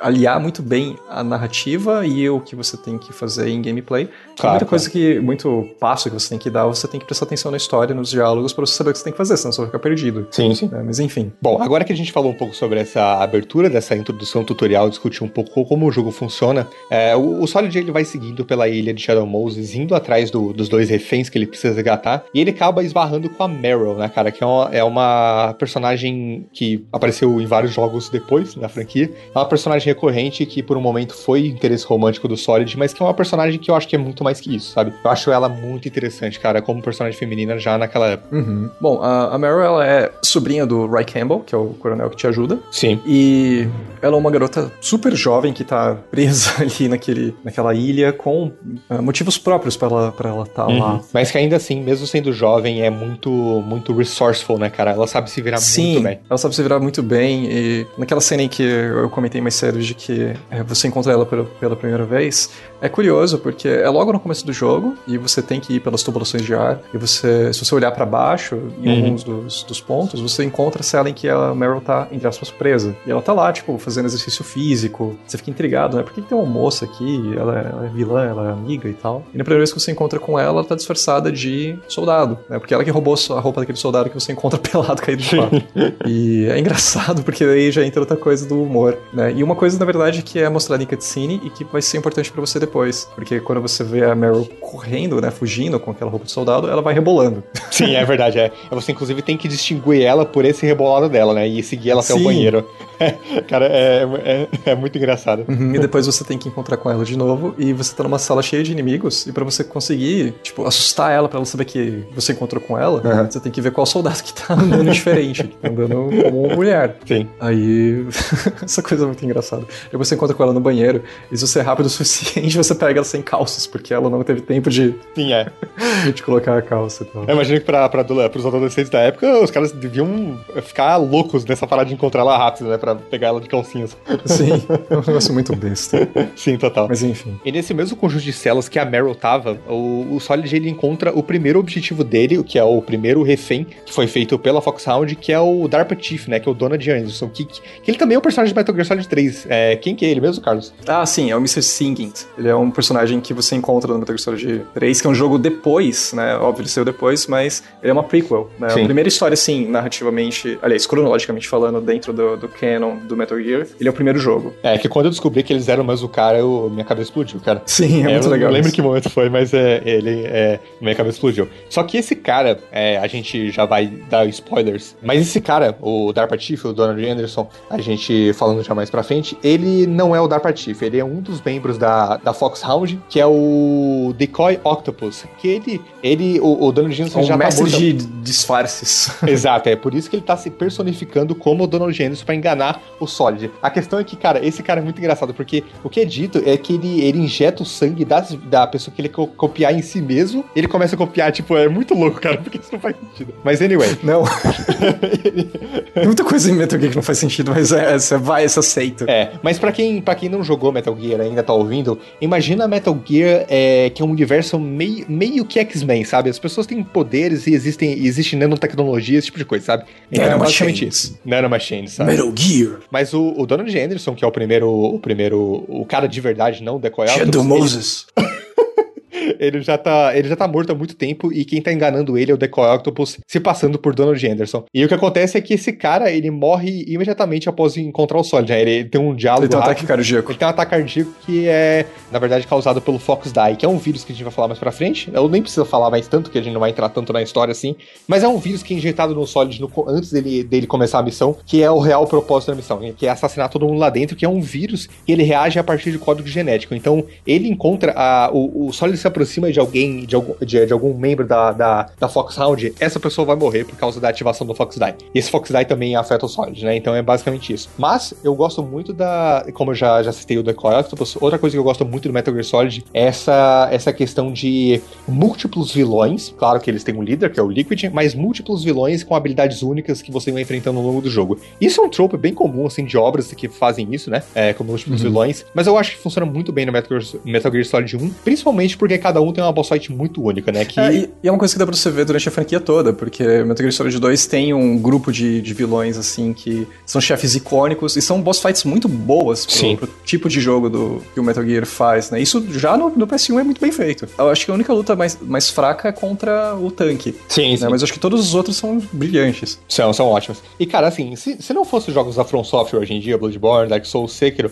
eu diria que Metal Gear é a franquia para mim que mais tem boss fights, assim, que eu mais gosto, sabe? A melhor seleção de boss fights, assim, em jogos. Uhum. Porque são tão, todos são tão diferentes a maneira como você aborda o chefe, e todos é, brincam de maneiras diferentes com a jogabilidade do, do, do Solid, que, cara, fica difícil não gostar, sabe? O, o Psycho Mantis, cara, a gente vai falar mais pra frente, Sniper Wolf, todos eles são chefes muito únicos e que são muito legais, Ray sabe? Fox? Sim, né? E mesmo que nem todos funcionem da maneira mais ideal, assim, em termos de gameplay, até porque é um gameplay que foi evoluindo ao longo da franquia, por exemplo, a Sniper Wolf, atirar nela do Sniper não é tão, tão ideal, sabe? Porque a, a, a mira em primeira pessoa ainda não é tão ideal, mas ainda assim uma ideia muito legal, sabe? A ideia vale muito a pena. É tão interessante essa ideia porque O Snake, ele, óbvio, é um grande soldado, um grande combatente e tudo. Ele sabe usar rifle, né? Ele sabe usar sniper e tudo mais.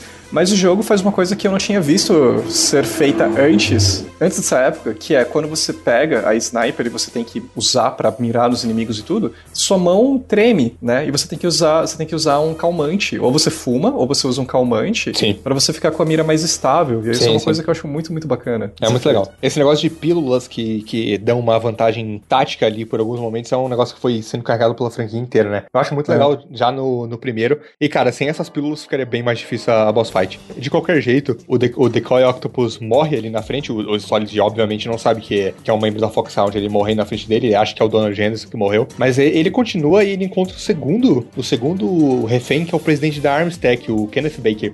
Que ele tá na arena da primeira boss fight do jogo, que é contra o Revolver Ocelot, né, cara? Que é uma boss fight muito legal. Personagem icônico. icônico. Personagem icônico dentro da. Sim, da eu acho que é o meu segundo personagem favorito de Metal Gear, só atrás do Big Boss. Mas, cara, é um personagem que, assim, ele tá mais presente até do que o Solid ou que o Big Boss na franquia. Ele tá sempre por trás da parada toda. Ele tá sempre envolvido de algum jeito, sabe? Parece, parece político brasileiro. Tá sempre, tá sempre envolvido de algum jeito, alguma parada, sabe? Tá sempre ali. Mas é, cara, é, uma, é a primeira boss fight do jogo. Você encontra ele, ele tá meio que preso, assim, a, por cabos e tal. Ele tá ali na primeira, na primeira, na arena da primeira boss fight, que é contra o Revolver. E é uma boss fight muito legal porque ele, o nome dele, né, Revolver Ocelot, é, é muito engraçado a introdução dele, inclusive, que ele fica girando o revólver na mão dele. Ele tem vários, vários memes na internet que fica estendendo essa introdução dele infinitamente, então ele fica girando o revólver infinitamente, cara, é muito engraçado. E já entra justamente no que a gente falou, porque, tipo, tem esses humores meio bestos do, do Kojima sim, sim. dele, e, tipo, você simplesmente segue com ele, tipo, parece sim, natural sim. dentro da, do Metal Gear ali, você aceita, tá ligado? Se fosse em outro jogo, você dificilmente sim. concordaria. Eu acho engraçado que o Kojima quer passar que esse cara, porra, ele é foda com revólver, olha só como ele gira esse revólver, cara. ele é realmente muito bom, cara. Mas a boss fight é muito legal porque ela, ela meio que é mais do que outras, mais do que outros momentos do jogo, a câmera fica mais de cima ainda, você tem que ficar correndo em volta da, da de onde o Kenneth Baker tá preso. E você não pode passar os fios? Não pode, é. E o revólver Ocelot ele fica atirando, porém ele não fica só atirando, né? Porque é uma arena meio quadrada com um obstáculo no meio, fica difícil. Mas as balas dele começam a ricochetear na parede, você precisa é, prever como isso funciona e, cara, é realmente uma boss fight muito legal para introdução de boss fights. Uhum. Só esse negócio da bala, bala ricochetear já é muito legal porque é, coloca um elemento de surpresa ali. Sim, né? sim. Você tem que ficar o tempo todo ali atento e tem que ficar correndo.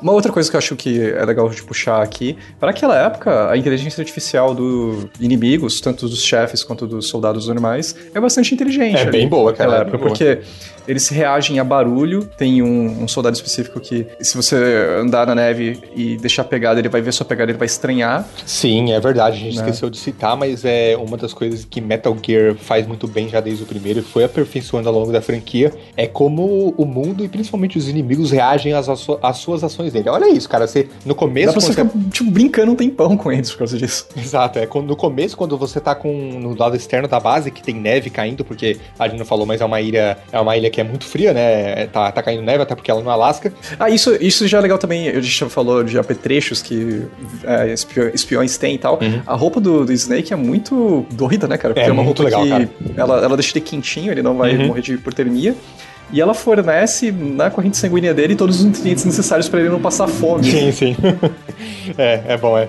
é. E você pode brincar com esses sistemas, cara, dentro do jogo. Então o jogo já reage muito bem, cara. Tipo, no Metal Gear Solid 2, cara, você joga a revista Playboy no chão e guarda vai lá, vai dar uma olhada, sabe? Tipo, que porra é essa, sabe? É muito legal, cara, como isso foi evoluindo. Sim, os soldados são inteligentes, os chefes também são. Sim. E, e é legal o uso de efeitos sonoros. Eu acho que todo mundo que jogou algum Metal Gear vai reconhecer os efeitos de alerta quando o soldado sim. te vê, aquele zim. Sim, sim. É engraçado quando os, os, soldados vão procurar alguma coisa e eles não encontram nada, eles ficam com uma interrogação gigantesca na cabeça. Os soldados dormem, eles cochilam. Sim. Cara, e outra coisa que, que o Kojima sabe fazer muito bem, que adiciona pro fator cinematográfico do jogo, é como a trilha sonora muda é, de acordo com o contexto, né? Então, se você alertar os guardas, eles começarem a vir atrás de você, a música vai mudar, vai virar uma música frenética, como seria realmente num filme, né? Que num filme, numa uhum. cena de ação, né? Não adianta ficar com a, com a, com a música calminha, né? Realmente uhum. vai entrar uma música mais frenética e tal. E, cara, o, a, a, maneira como o Kojima mexe com música é muito, muito legal em todos os jogos Isso desde dele. o começo, desde o começo. Sim, desde o começo. Mas enfim, eu tava falando da inteligência artificial porque a do Ocelot também, óbvio, você não vai ficar assim, meu Deus, que negócio impressionante hoje em dia. Mas como você tá numa arena quadrada e bem fechada, você vai pensar, ah, é só eu correr do lado oposto, né? Que o cara, eu vou conseguir encontrar com ele. Não, o Ocelot, na verdade, ele é super rápido, ele vai. O jogo vai entender que você tá é, indo pro lado oposto pra tentar pegar o Ocelot de frente ele vai, já vai virar. Então você Sim. tem que ser muito esperto, muito rápido na hora que você vai é, atirar. É, pra um jogo de 98 é realmente bem impressionante, cara. Mas é. Quem que aparece, Carlos, pra cortar, fazer o favor de cortar a mão do Ocelot no final dessa boss fight quando você derrota ele? Cara, nada mais nada menos do que a maior prova de delírio otaku do Kojima, que aparece um ninja ciborgue. Cibernética. Corta, tipo, é o cibernético assim, numa cena doida pra caramba, porque ele corta todos os fios do que estão ligados nas, nas C4s lá. Ele corta a mão do, do, do Ocelote. Sim. causa uma explosão gigantesca. Você Sim. pensava que. Nossa, isso aqui matou o Kenneth Baker. Mas não, o cara sobrevive. É sobreviver. Então, é muito engraçado porque, pô, é só cortar os fios, né? Caralho. É, é muito. é- isso daí é um negócio muito retardado, porque se você encosta Sim, é. no fio durante a batalha, você explode tudo e, tipo, mata o cara. Mas o Grey Fox, ele parece que corta todos os fios, explode o negócio, mas tá tudo bem. Sim, eu, eu, acho, tão- eu acho tão legal como, como, como esse. O Grey Fox foi impactante na época que, cara, ele é um dos personagens mais icônicos de Metal Gear Solid, mesmo tendo aparecido só em jogo. Claro, no Metal Gear Solid 2 também tem a, tem a versão dele, do, do Grey Fox, mas só o- a aparição dele, as aparições dele no Metal Gear Solid 1 já foram suficientes pra deixar ele um dos personagens mais, mais marcantes da franquia inteira, sabe?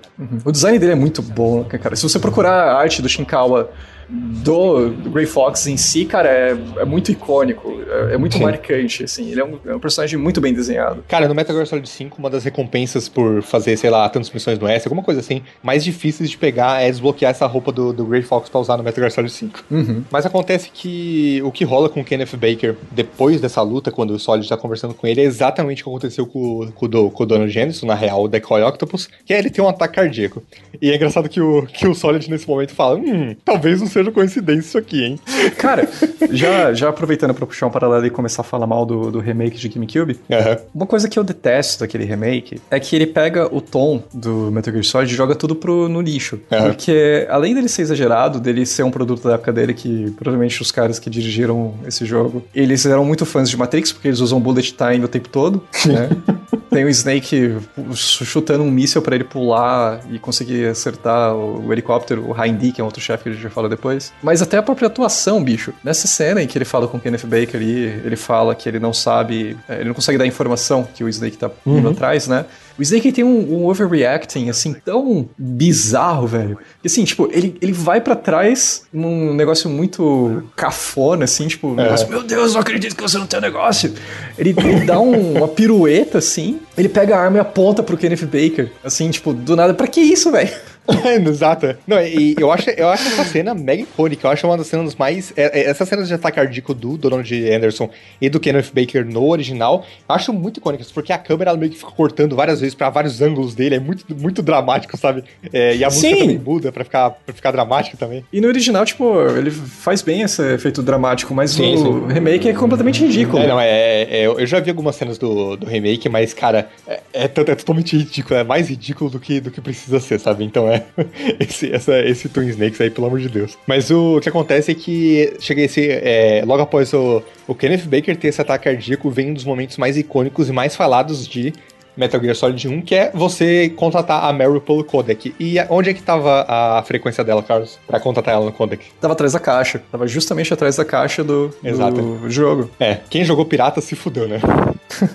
Com certeza. Por sorte eu tinha o jogo. Eu não era original, mas eu tinha ele a caixa certinha. E ou você sabia disso pela caixa, ou você, tipo, tinha que ler no detonado na época. Exato. Mas é legal porque, como eu falei, isso era uma ideia que já vinha do Metal Gear 2, mas que agora ele conseguiu colocar num apio assim muito maior, né? Não, e a, a Meryl fala, pel- a, a- alguém fala, se não me engano, não lembro, alguém fala pro Snake, olha, pra você contratar a Meryl, olha na, na parte de trás da caixa. Eu imagino na época o cara falando, cara, que porra de caixa vocês estão falando, velho? O que pra fazer, velho? Pelo amor de Deus.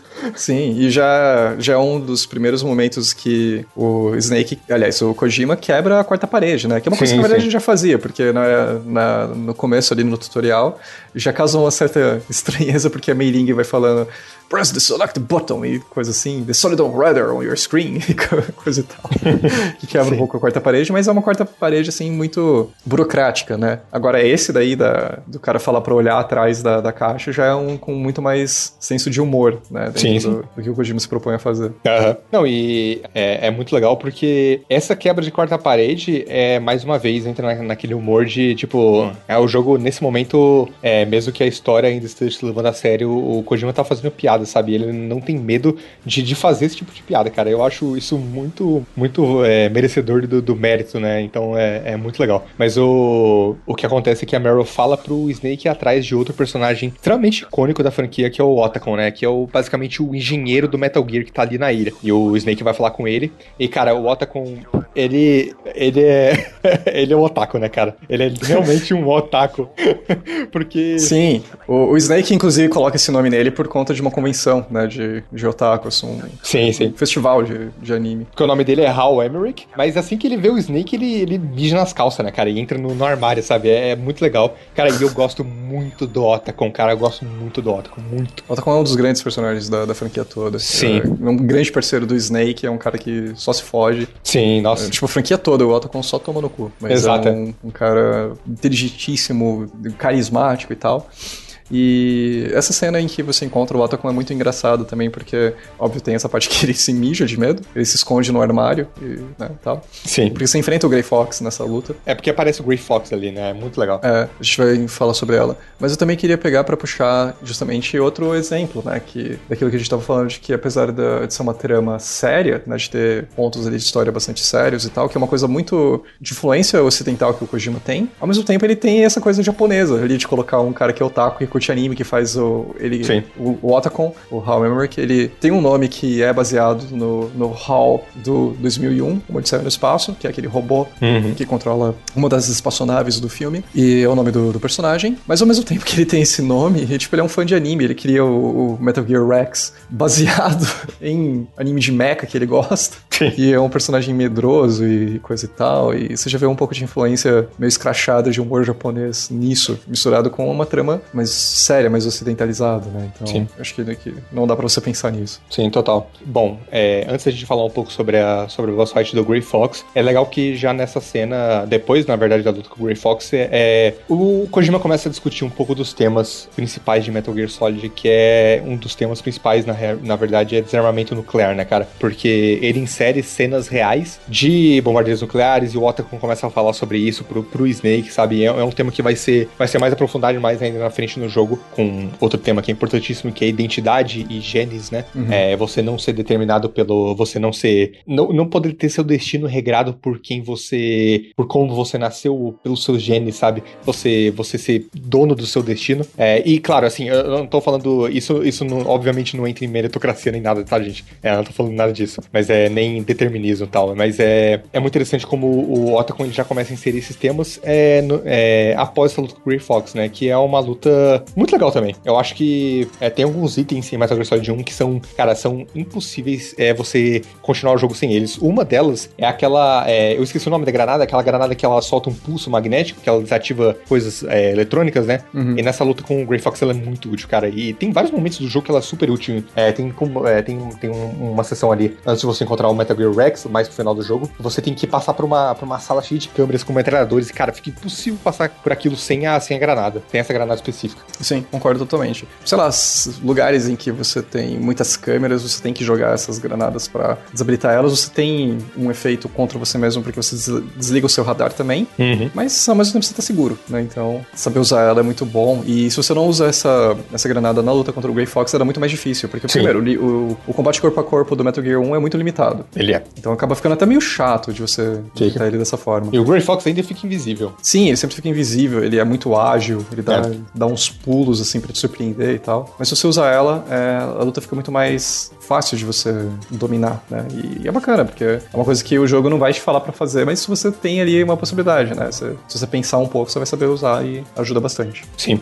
E o Gray Foxing, é, ele fala uma das frases mais icônicas para mim de Metal Gear no geral, que é antes da luta começar, que apenas um tolo confiaria sua vida a uma arma. E eles vão lutar na porrada, né? Não, não, não, não na arma. Uhum. Essa luta é realmente muito legal, porque você entende o, o, peso que ela vai ter pro Solid depois que ela termina, depois que você descobre que, na verdade, o Gray Fox é um ex-parceiro que, inclusive, aparece nos Metal Gears de MSX, que é o Frank Yeager, que é um parceiro do antigo do, do Snake de, de Foxhound e tal, e ele foi alterado pela, pelas máquinas depois, do, depois dos Metal Gear de MSX, que ele é, ele é ferido mortalmente pelo Snake e tal, e ele é alterado, e, cara, é, é, um, é um personagem que se... Que, que as interações dele com o Snake são sempre tão interessantes, ainda mais quando você entende esse peso que existe por trás, que fica difícil odiar ele mesmo com ele te perseguindo na porra do jogo inteiro, sabe? Uhum, com certeza. E é um personagem que, no final do jogo, ele vai ser muito importante, né? Não vamos falar disso aqui, uhum. mas ele faz uma coisa muito legal pelo Snake no, numa parte mais final, assim, no,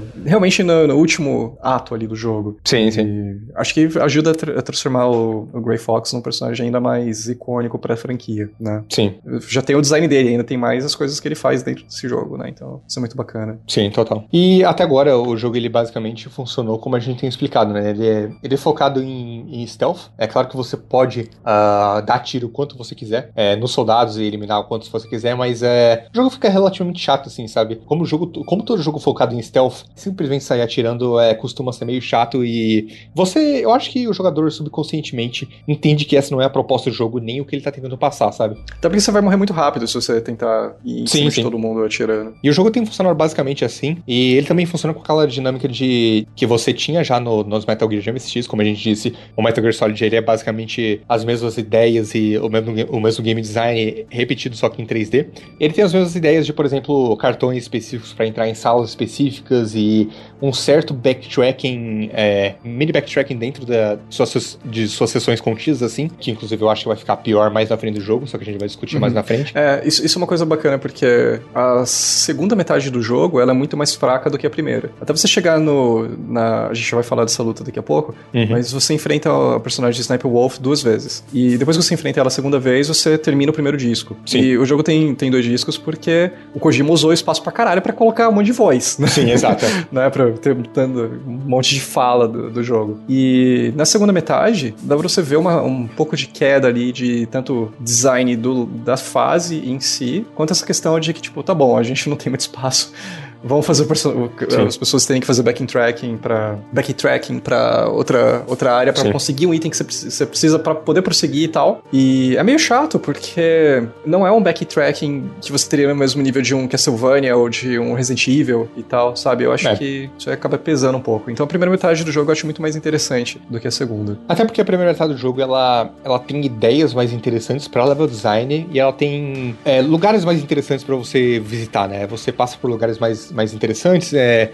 E, putz, cara, é... na segunda metade tem, tem um momento para mim terrível de backtracking, que é você, depois já de ter encontrado o Metal Gear Rex, você tem que ficar voltando com os cartões para ambientes frios, é, para ambientes quentes, para esquentar o cartão, que ele é ativado por temperatura, né? E, cara, isso é simplesmente, eu acho que o jogo tentando se estender mais do que ele deveria, sabe? Eu não uhum. sei se eu não sei se o Kojima ele tinha um medo de o jogo ser muito curto, mesmo com dois discos, mas ele, ele estende isso reaproveitando ambientes e usando o backtracking que eu acho relativamente fraco, sabe? Até porque naquele ponto do jogo que você começa a fazer esse negócio dos cartões, você já encontrou o Metal Gear Rex, sabe? Já é um grande momento, assim, de você encontrando ele e parece que o jogo tá, assim, se encaminhando pro clímax. Mas não, ele, ele se estende um pouco mais e, putz, nessa, nesses caminhos para esquentar o cartão, você tem que passar por aquele corredor que eu falei de câmeras com metralhadoras é, mais de uma vez, né? Pelo menos umas três vezes. Então é tipo uma granada para cada vez e, putz, cara, é, é, realmente chato. Com certeza. Bom, mas depois desse encontro com o Otacon e com o Grey Fox, lembrando, o Grey Fox não é um membro da Foxhound, ele tá ali na ilha por motivos próprios, você encontra talvez o chefe mais icônico de Metal Gear Solid 1 e talvez é o momento mais falado de Metal Gear Solid 1, que é a luta contra o Psycho Mantis, que é outro membro da Foxhound, que é que é quando o Kojima fala, não, agora vai ser Metal Linguagem mesmo, é Metal Linguagem full, sabe? Porque ele tem a, as icônicas frases de que ele lê o seu memory card e ele reconhece jogos da Konami que você tem jogado. Então ele fala, ah, do you like playing Castlevania? É.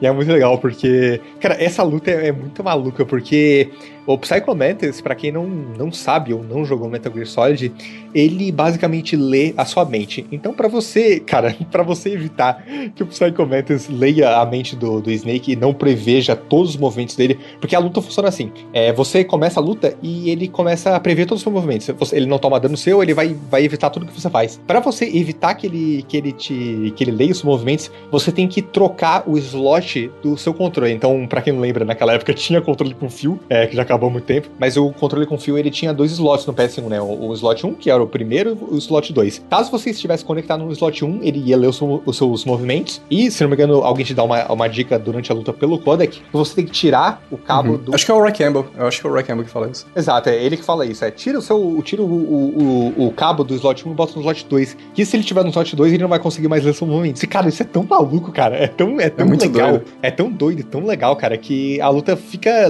memorável só por causa disso, sabe? Não, mas, mas não só isso. Tem toda a cena de entrada do, do Psycho Mantis é muito icônica, porque Sim. ele começa a você começa a ver que a Meryl ela tá estranha. Uhum. Ela tá agindo de um jeito muito esquisito. Aí é, já tem umas distorções assim na tela e aparece o Psycho Mantis que ele é quase como se fosse um fantasma, porque ele flutua uhum. assim e tal. E começa a luta, você tenta atacar ele, mas você vê que tipo, você não consegue acertar o cara de jeito nenhum. Você, você atira, ele, ele vai saber que você vai pegar a arma, você vai tentar atacar ele com uma granada, você vai saber. Enquanto isso, ele levitando cadeira e tocando na sua cara. Né? É, tipo, e as coisas de fantasma, porque realmente ele levita tudo e joga em você. Uhum. Então, tipo, tem Sim. um padrão assim de itens do, do cenário serem jogados em você e tudo, e isso é muito bacana. É, e aí você tem que trocar o controle. Mas não só isso, tipo, ele, o Kojima tenta, sei lá, é, zoar tanto com a tua cabeça que naquela época a gente tinha TV de tubo. É, o Kojima, sim. ele apaga, assim, a, a, TV e coloca aquele sinal de, sabe quando no, é, a tela fica com aquele chiado sim, e escrito sim, vídeo na tela? Só que é escrito Hideo. sim, é é muito engraçado, porque a luta para assim no meio, daí você fala, caraca, o que aconteceu? E aí, tipo, aparece lá Hideo, escrito para tentar encontrar o sinal de novo. Sim. Eu, eu aposto que, assim, se tivesse alguma forma do do Kojima entrar, sei lá, na TV, ligar o videocassete, mudar de canal da, da, TV, abrir a tampa assim do PlayStation, ele deveria fazer, Sim. eu acho. Só pra, tipo, sacanear com você.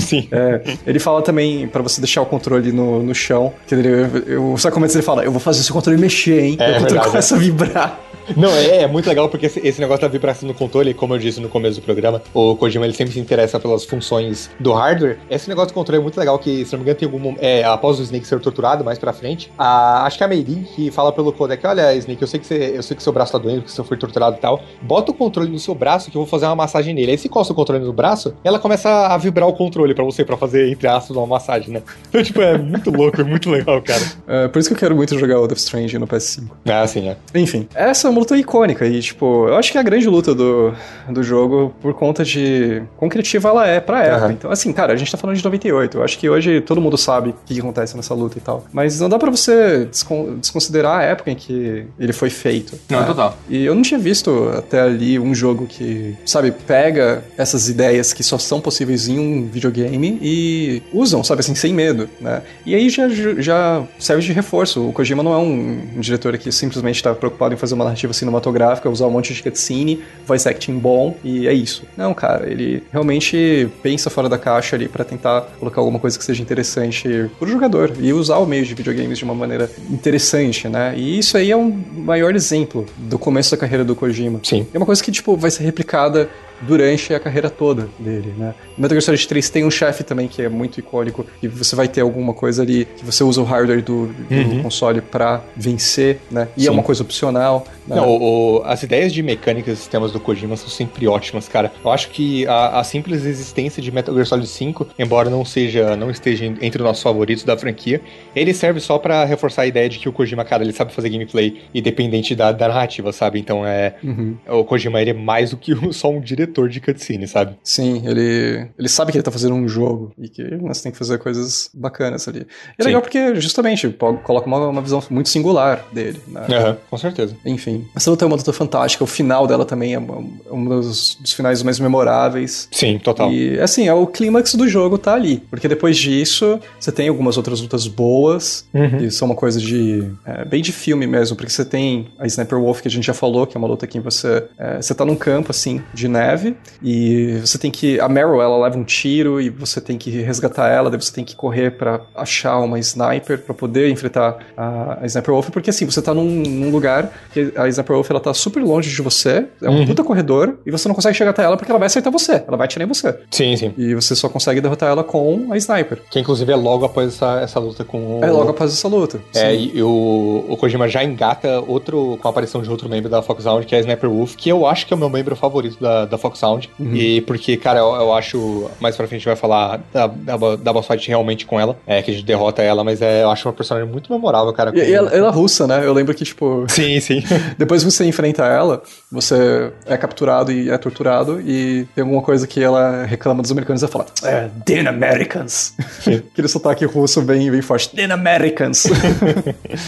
Mas é esse esse momento em que o Snake é capturado, ele basicamente a, a, a dá um tiro na Meryl e o Snake meio que é forçado a se render para salvar a Meryl, né? E a gente vê que. É, e nesse importa. ponto, é, o relacionamento ali da Meryl com o Snake já tá. Você já percebe que tem um interesse ali entre eles. Sim, né? sim, tem algo a mais, é verdade, é verdade. E o Snake, ele realmente tem um coração mole por ela e, e, é, e se deixa ser capturado. E basicamente, após isso, ele é torturado, né? Ele é capturado, o Ocelot começa a torturar ele. Uhum. E é uma coisa que divide o que vai acontecer no final do jogo. Sim. É uma divisão muito simples, né? Mas é uma coisa que é o ponto ali de se você vai pegar o final bom ou o final ruim, depende do que você faz nessa tortura. Sim. É o único Metal Gear Solid com mais de um final. E tem, obviamente, um final canônico, né? É, que é o em que a Meryl vive. E essa luta, essa, essa na verdade, essa sessão de tortura vai definir se a, se a Meryl vive ou não. Inclusive, é meio sem sentido, né? Porque o Ocelot ele fala assim: se você resistir à tortura, eu não mato a Meryl. É, é como é que é? é? E aí, tipo, é basicamente o Ocelot sendo, sendo sádico e falando: não, eu quero te torturar é, com você resistindo, sabe? Porque não faz muito sentido. Tipo, ele deveria falar, não, se você, se você não resistir à tortura e contar o que a gente quer, é, a gente solta a merda e deixa vivo. Mas não faz sentido, é, é invertido que ele fala. Mas anyway, é. é. é, interessante porque esse é um momento que você tem que apertar o botão muito rápido pra, pro Snake resistir à tortura. E é bem difícil, cara. É uma coisa legal porque se você usa, se você usa aqueles controles turbo, o jogo identifica que você tá usando aquele é. controle e ele não deixa você vencer. Sim, sim. Eu lembro que agora é um momento, momento de culpa minha. Quando eu joguei no emulador, eu usei aquele um recurso que tem no emulador que é você apertar o botão, faz ele, o botão apertar, se apertar muito mais rápido pra, é, pra passar mais fácil nessa parte, porque, cara, é realmente tem que apertar muito rápido os botões pra resistir. Uhum. É, aquela parte da tendinite muita gente. Sim. Mas enfim. E depois, após essa tortura, né, você fica preso numa, numa sala, num quarto, na verdade, é. no quartinho, e você encontra o corpo do Donald Anderson, do DARPA Chief. Sim. E você fica, né, pensando, porra, o Darth Chief morreu não tem nem horas e ele já tá em decomposição. É, o corpo dele tá cheio de larvas, assim, em decomposição, e aí você, né, começa a duvidar do que tá acontecendo até ali, né? Porém... Uhum, porque o cara tá lá já em decomposição, você começa a pensar, porra, mas ele morreu não tem nem um dia, como que ele já tá sim, decomposto sim. aqui e tal? E tem um motivo para isso que foi o que a gente explicou. Na verdade, o Chief que você encontra antes, ele é o Decoy Octopus, né, que tá lá pra enganar o Snake. Sim. Porém, eu acho que tem um personagem mais importante ainda que a gente conhece nessa cena da que o Snake tá na cela, que é o soldado John. E para quem não sabe, é aquele soldado cagão. Johnny. É Johnny, Johnny é verdade, é, que é o soldado Johnny, que é o soldado cagão de Metal Gear Solid, que ele, ele é recorrente durante os jogos. É uma piada não, recorrente. Sim, é, não é o mesmo cara. No Metal Gear Solid 4, inclusive, ele leva a piada mais a fundo, porque ele é realmente um personagem importante na história. Mas é, ele, é um, ele, é um, ele é basicamente um guarda que, durante geral, nos jogos, ele vai estar tá cuidando a cela onde o Snake de cada jogo tá preso. E uma das maneiras normalmente de escapar é, de algum jeito, fazer ele, ele cagar, porque ele é um cara que tem diarreia. Então ele fica indo, indo e voltando no banheiro muito tempo inteiro. E isso é basicamente a deixa que, que, que você tem para usar é, isso a, a, seu favor e escapar da cela, né? Uhum. É, nesse caso, o, o Otacon, ele aparece numa hora que o, o Johnny... A Johnny Sasaki, né? O nome dele é muito, muito engraçado. Ele fica no dor de barriga, ele vai no banheiro, daí o Otacon, ele aparece e ele te entrega alguns um itens, né? Ele te entrega um lanche, um guardanapo, que tem o cheiro da Sniper Wolf, que é uma coisa interessante porque depois você vai entrar numa, numa parte que tem lobos, e você equipa o, o guardanapo, que tem o cheiro da, da Sniper Wolf, os lobos não te atacam. Ah, sim. E o Otacon, ele te dá também um ketchup. Sim. E é muito legal, cara, porque o que, que dá pra você fazer com essas coisas, né? Eu acho, essa, eu acho essa cena tão ridícula, que é tipo, o Otacon chega assim na sala do Snake, o Snake preso, e fala assim pra ele, ó, oh, cara, é, putz, eu não tenho como te soltar daí, porque eu preciso do cartão, eu não tenho como te soltar, mas toma aqui esse lanche, esse ketchup. Tipo, pelo amor de Deus, cara.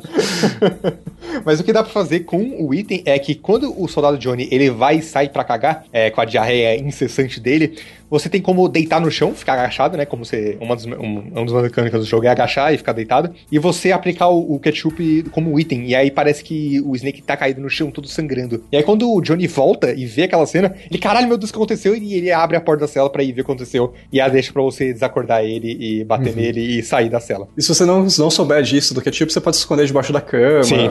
Qualquer coisa assim. Daí... É, inclusive no Metal Gear Solid 3 é, tem essa cena parecida, né? Do Snake preso na. Do, do Big Boss preso na, na cela. E se você se esconder debaixo da cama, o Johnny daquela época já é mais esperto. Ele, não, cara, eu, sei, eu tô, tô te vendo aí debaixo da cama, para de, para de brincar, tá ligado? é muito bom, é muito bom.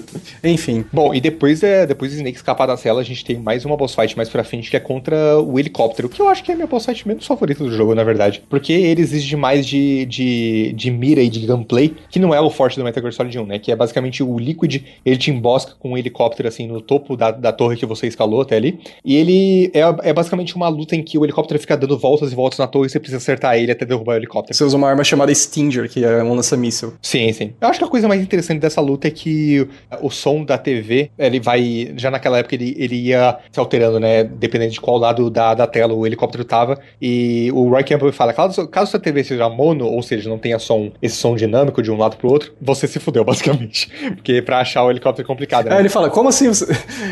o, o Campbell até fala: quem ainda tem uma TV mono nos dias de hoje?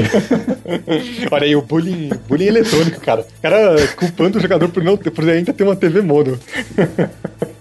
muito, muito cuzão, velho. Sim. É, mas o Snake eventualmente derruba o helicóptero é claro, o Liquid não morre ali, obviamente, né? É. E aí você tem que fazer um rapel de, de cima da torre com uma cordinha. E aí você chega no, no momento que marca o final do primeiro CD. É, o primeiro CD, inclusive, ele, ele é mais da metade do jogo, não é, não é metade metade. Mas ele marca o, o final do primeiro CD, que é a, realmente a batalha de verdade com a Sniper Wolf, né? Que é nesse campo que o cara tinha citado de neve. Que é muito legal, é uma batalha de sniper, cara. É, eu, acho, eu acho a batalha de snipers uma, uma ideia muito interessante. É claro que ela foi repetida durante a franquia, principalmente no 3. Mas é, eu gosto muito, cara, é, dessa, dessa batalha. Eu gosto muito do final dela. Eu gosto muito do que a, o que a Sniper Wolf tem para falar sobre, de novo, aquele questão dos horrores da guerra e tal. Eu acho a cena uhum. final da, da Sniper Wolf muito legal, cara. Talvez minha cena favorita do Metal Gear Solid 1. Sim, os lobos, depois que você mata a Sniper Wolf, é, eles começam a uivar e tal, tristes. O Otacon é. começa a chorar também, porque o Otacon gostava da, da Sniper Wolf e tal. Sim, sim. É muito legal, cara. O Snake dando, dando tiro de misericórdia final nela, com ela caída, porque uhum. é muito legal, cara. Muito emotivo. É, é um final muito digno pro, pro, pro, pro primeiro CD, né? Uhum. Eu gosto muito dessa luta também. E é uma luta que é uma evolução da, do primeiro teste que você fez, sua primeira luta contra ela, porque você tava só numa área. Agora sim, sim. você tá num campo bem, bem mais aberto, tem os lugares pra Sniper Wolf se esconder e tal. Sim. É bem legal. Ela se mexe mais, né? Até porque no primeiro lugar ela ficava completamente parada, né? Agora uhum. ela fica indo de árvore em árvore, mas é realmente uma, uma luta muito legal. E aí a gente entra no segundo CD. E aí começam a, umas coisas que você já não gosta tanto, né, Snake? É, exato. Eu acho que o segundo CD dá pra resumir basicamente como a luta contra o Vulcan Raven naquela, naquela arena é, de containers, que eu acho uma luta legal, cara. Eu acho uma das melhores acho... lutas do, do jogo. Tanto que o meu personagem, o meu, meu boss favorito da franquia toda é mais ou menos uma luta parecida com essa, porque você tem que ficar caçando ele numa área cheia sim. de containers, assim e tal. Que é do Metal Gear Solid 2, e quando a gente for falar dele, eu né, cito. Sim, Mas sim. já tem uma, uma, um, um, começo da, de ideia aí nessa luta contra o Vulcan Raven, e eu acho que é uma das lutas mais bem feitas do jogo. Sim. Eu sempre, eu sempre derroto ele usando aquelas minas que detectam a, a, a frente dele, sabe? A frente da mina, sabe? Uhum. Pra, pra brincar com a inteligência artificial dele, pra ele passar por um caminho específico e detonar a mina. É uma luta realmente legal, só que depois disso começa uma sessão que eu não gosto tanto. Você tem que passar por umas áreas que eu ainda acho legais e tal, mas é quando você chega no, andar, no hangar que tá o, Metal Gear Rex, é, você ouve conversas ali entre o, entre o Liquid e o Ocelot falando as reais intenções dele, né? Que na verdade é, envolvem o, o presidente, envolvem é, os Estados Unidos e ataque nuclear, esse tipo de coisa que a gente não vai entrar muito a fundo porque a gente não quer realmente se aprofundar muito na história e falar mais é, os pontos que são interessantes em gameplay e tal. Mas é, começa uma sessão que eu não gosto tanto que para você ativar, ou na verdade você o que você acha que vai desativar o Metal Gear Rex, mas na verdade você tá ativando ele você precisa de, é, de cartões. São três cartões, na verdade. E, na verdade, o Snake descobre que, na verdade, não são três cartões. É isso está sendo citado no jogo desde cedo, que você precisa ah, de três cartões para ativar, para desativar, na verdade, o Metal Gear Rex. Mas, na verdade, não são três cartões. É o mesmo cartão que é alterado pelas condições climáticas dele. Então, se você leva o cartão para um ambiente muito frio, o cartão ele fica, ele fica, ele muda o estado dele e é basicamente vira um outro cartão. Quando você está em um lugar muito quente, ele basicamente vira outro cartão. E nesse, no caminho do segundo CT, você passou pela área do Vulcan Raven, que é basicamente um tipo uma geladeira, é muito fria lá. E você também passou por uma, por uma, por uma área muito quente, né, que tem meio que um caldeirão lá dentro e tal. E você precisa retornar a essas áreas para mudar o estado físico do cartão. E claro, você precisa voltar para pro, pro console onde você coloca esse, esses cartões, não sei se eram os cartões, no tempo certo. Cara, e esse backtracking dos cartões para mim é a pior parte do jogo, sabe? Porque você já entrou no hangar do Metal Gear Rex, você já viu aquela máquina, você tá, imagina, e, e você ouve o, o Liquid e o Ocelot conversando, você imagina que tá, né, chegando ao, à sessão final do jogo, né, o clímax, mas na verdade não, tem mais essa barriga aí que o jogo apresenta, e eu não gosto nada dessa parte. Uhum. Eu também não gosto, e uma coisa que eu gostaria que fizessem, se houver mesmo um remake novo do Metal Gear, é simplesmente consertar essa parte, porque Sim. não é um backing tracking interessante como é no Metroid, no, Metal, no, no Castlevania e coisa e tal, Sim. então ali você percebe que o, o, eu não sei se por motivo de orçamento, de tempo, de desenvolvimento, já é uma, uma, uma área menos inspirada, né? Sim. Até porque você citou Metroid, a coisa legal em Metroid, como funciona o backtracking, é que você revisita áreas, só que com um twist diferente, né? Normalmente com uma maneira diferente de se transportar pela área, normalmente uhum. com, com poderes diferentes que abrem lugares novos nessa área. Sim, no Metal Gear Solid, é, no Metal Gear Solid é basicamente simplesmente andar de novo por esses lugares, sabe? Simplesmente sair correndo de novo. Uhum. É, por esses lugares Sim. não tem nada de interessante de novo pra fazer nessas áreas, então é por isso que é um backtracking fraco. Sim, não tem inimigo também, geralmente. Não, não tem, é. Enfim. E o legal é que tem esse problema, né, de level design, né, porque você está voltando para essas uhum. áreas e não tem um desafio tão grande assim, mas os chefes que você enfrenta nesse segundo disco são ótimos, né, porque você tem o Vulcan Raven que a gente já falou, e aí você finalmente enfrenta o Metal Gear Rex depois de tudo isso. É, que na verdade você descobre que os cartões para desativar, na verdade, é para ativar o Metal Gear Rex, mais uma vez o Solid sendo manipulado. They play this like a damn fiddle. e aí você enfrenta o Metal Gear Rex depois, da, depois do Grey Fox aparecer, né, que é uma cena muito legal que o Carlos tinha citado antes, que ele não tinha entrado em detalhe, mas é muito legal que o, o Grey Fox ele basicamente se sacrifica ali para ajudar o Snake. E é uma cena muito legal porque o Kojima te bota um Stinger na mão, a, a mira em primeira pessoa, e enquanto o Metal Gear Rex tá esmagando o Grey Fox, é a sua chance de atirar. Só que o Snake não consegue, né? Ele fica falando, não, eu não posso fazer isso. É, e é muito legal em gameplay isso ser, isso ser manifestado. Uhum. E acontece que o Grey Fox é, é esmagado pelo, pelo Metal Gear Rex, numa cena muito triste. Mas essa batalha com o Metal Gear Rex é muito legal e acho que para mim é a boss fight mais difícil do jogo, sabe? Eu penei muito a primeira é, vez. Nossa. com certeza é mais difícil. Eu penei muito. E assim, faz sentido, né? Porque é a porra de um, de um mecha gigante é, atirando em você, né? Então faz sentido isso. Cara, sim, e é muito legal ver que durante a franquia essas lutas contra os Metal Gears são algumas das boss fights mais legais, né? Tirando o Rhenotropos do Metal Gear 5, que é o mais fraco, todos os outros são bacanas, né? No Metal Gear 1 você tem o Metal Gear Rex, no 2 tem o Metal Gear Ray, que é um grande momento do jogo também. Todo aquele sim. final ali do Metal Gear 2 é muito foda. É muito foda. É, tem o Shagorod também, que é um. Não é exatamente um Metal Gear, mas é, é um avô ali do, Sim, dos Metal Gears.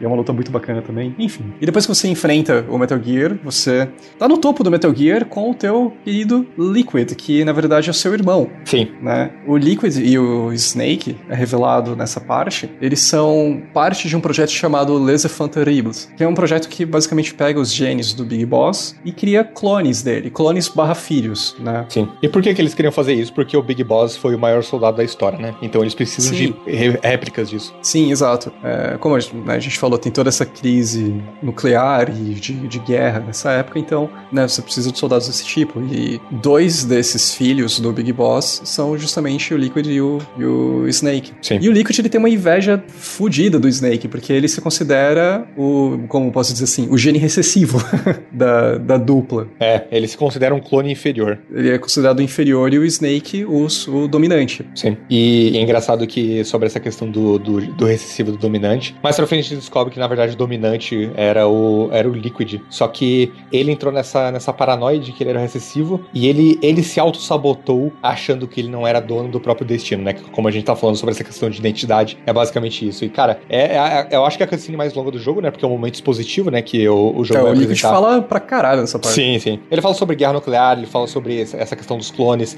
ele fala sobre um monte de coisa, que é uma cutscene muito legal, cara, muito legal. E é um momento expositivo antes da batalha final, né? Que é uma batalha que é bem simples, né? Eu acho que a batalha, em termos de chefe, é o mais simples de todos, o Liquid. Sim, sim. Ele é basicamente porrada. É os dois sem camisa, só de calça, saindo na porrada no topo do Metal Gear Rex, cara. É a mais simples de todas. Uhum. Mas é uma luta bacana depois dessa exposição toda. Sim, é, sim. É, acaba ficando um duelo ali de mano a mano. Uhum. Depois disso, o Snake tem, né? A missão dele basicamente acabou. Ele tem que fugir dali. Sim. E nessa fuga, você tá fugindo de carro, né? Tá sendo perseguido e, e tudo mais, junto com a Meryl ou junto com o Otacon, depende de quem você, entre aspas, salvou. Uhum. E você descobre que o Liquid, na verdade, não morreu. Ele caiu de cima do, do Metal Gear Rex, mas o cara tá lá, tipo, puto com você ainda.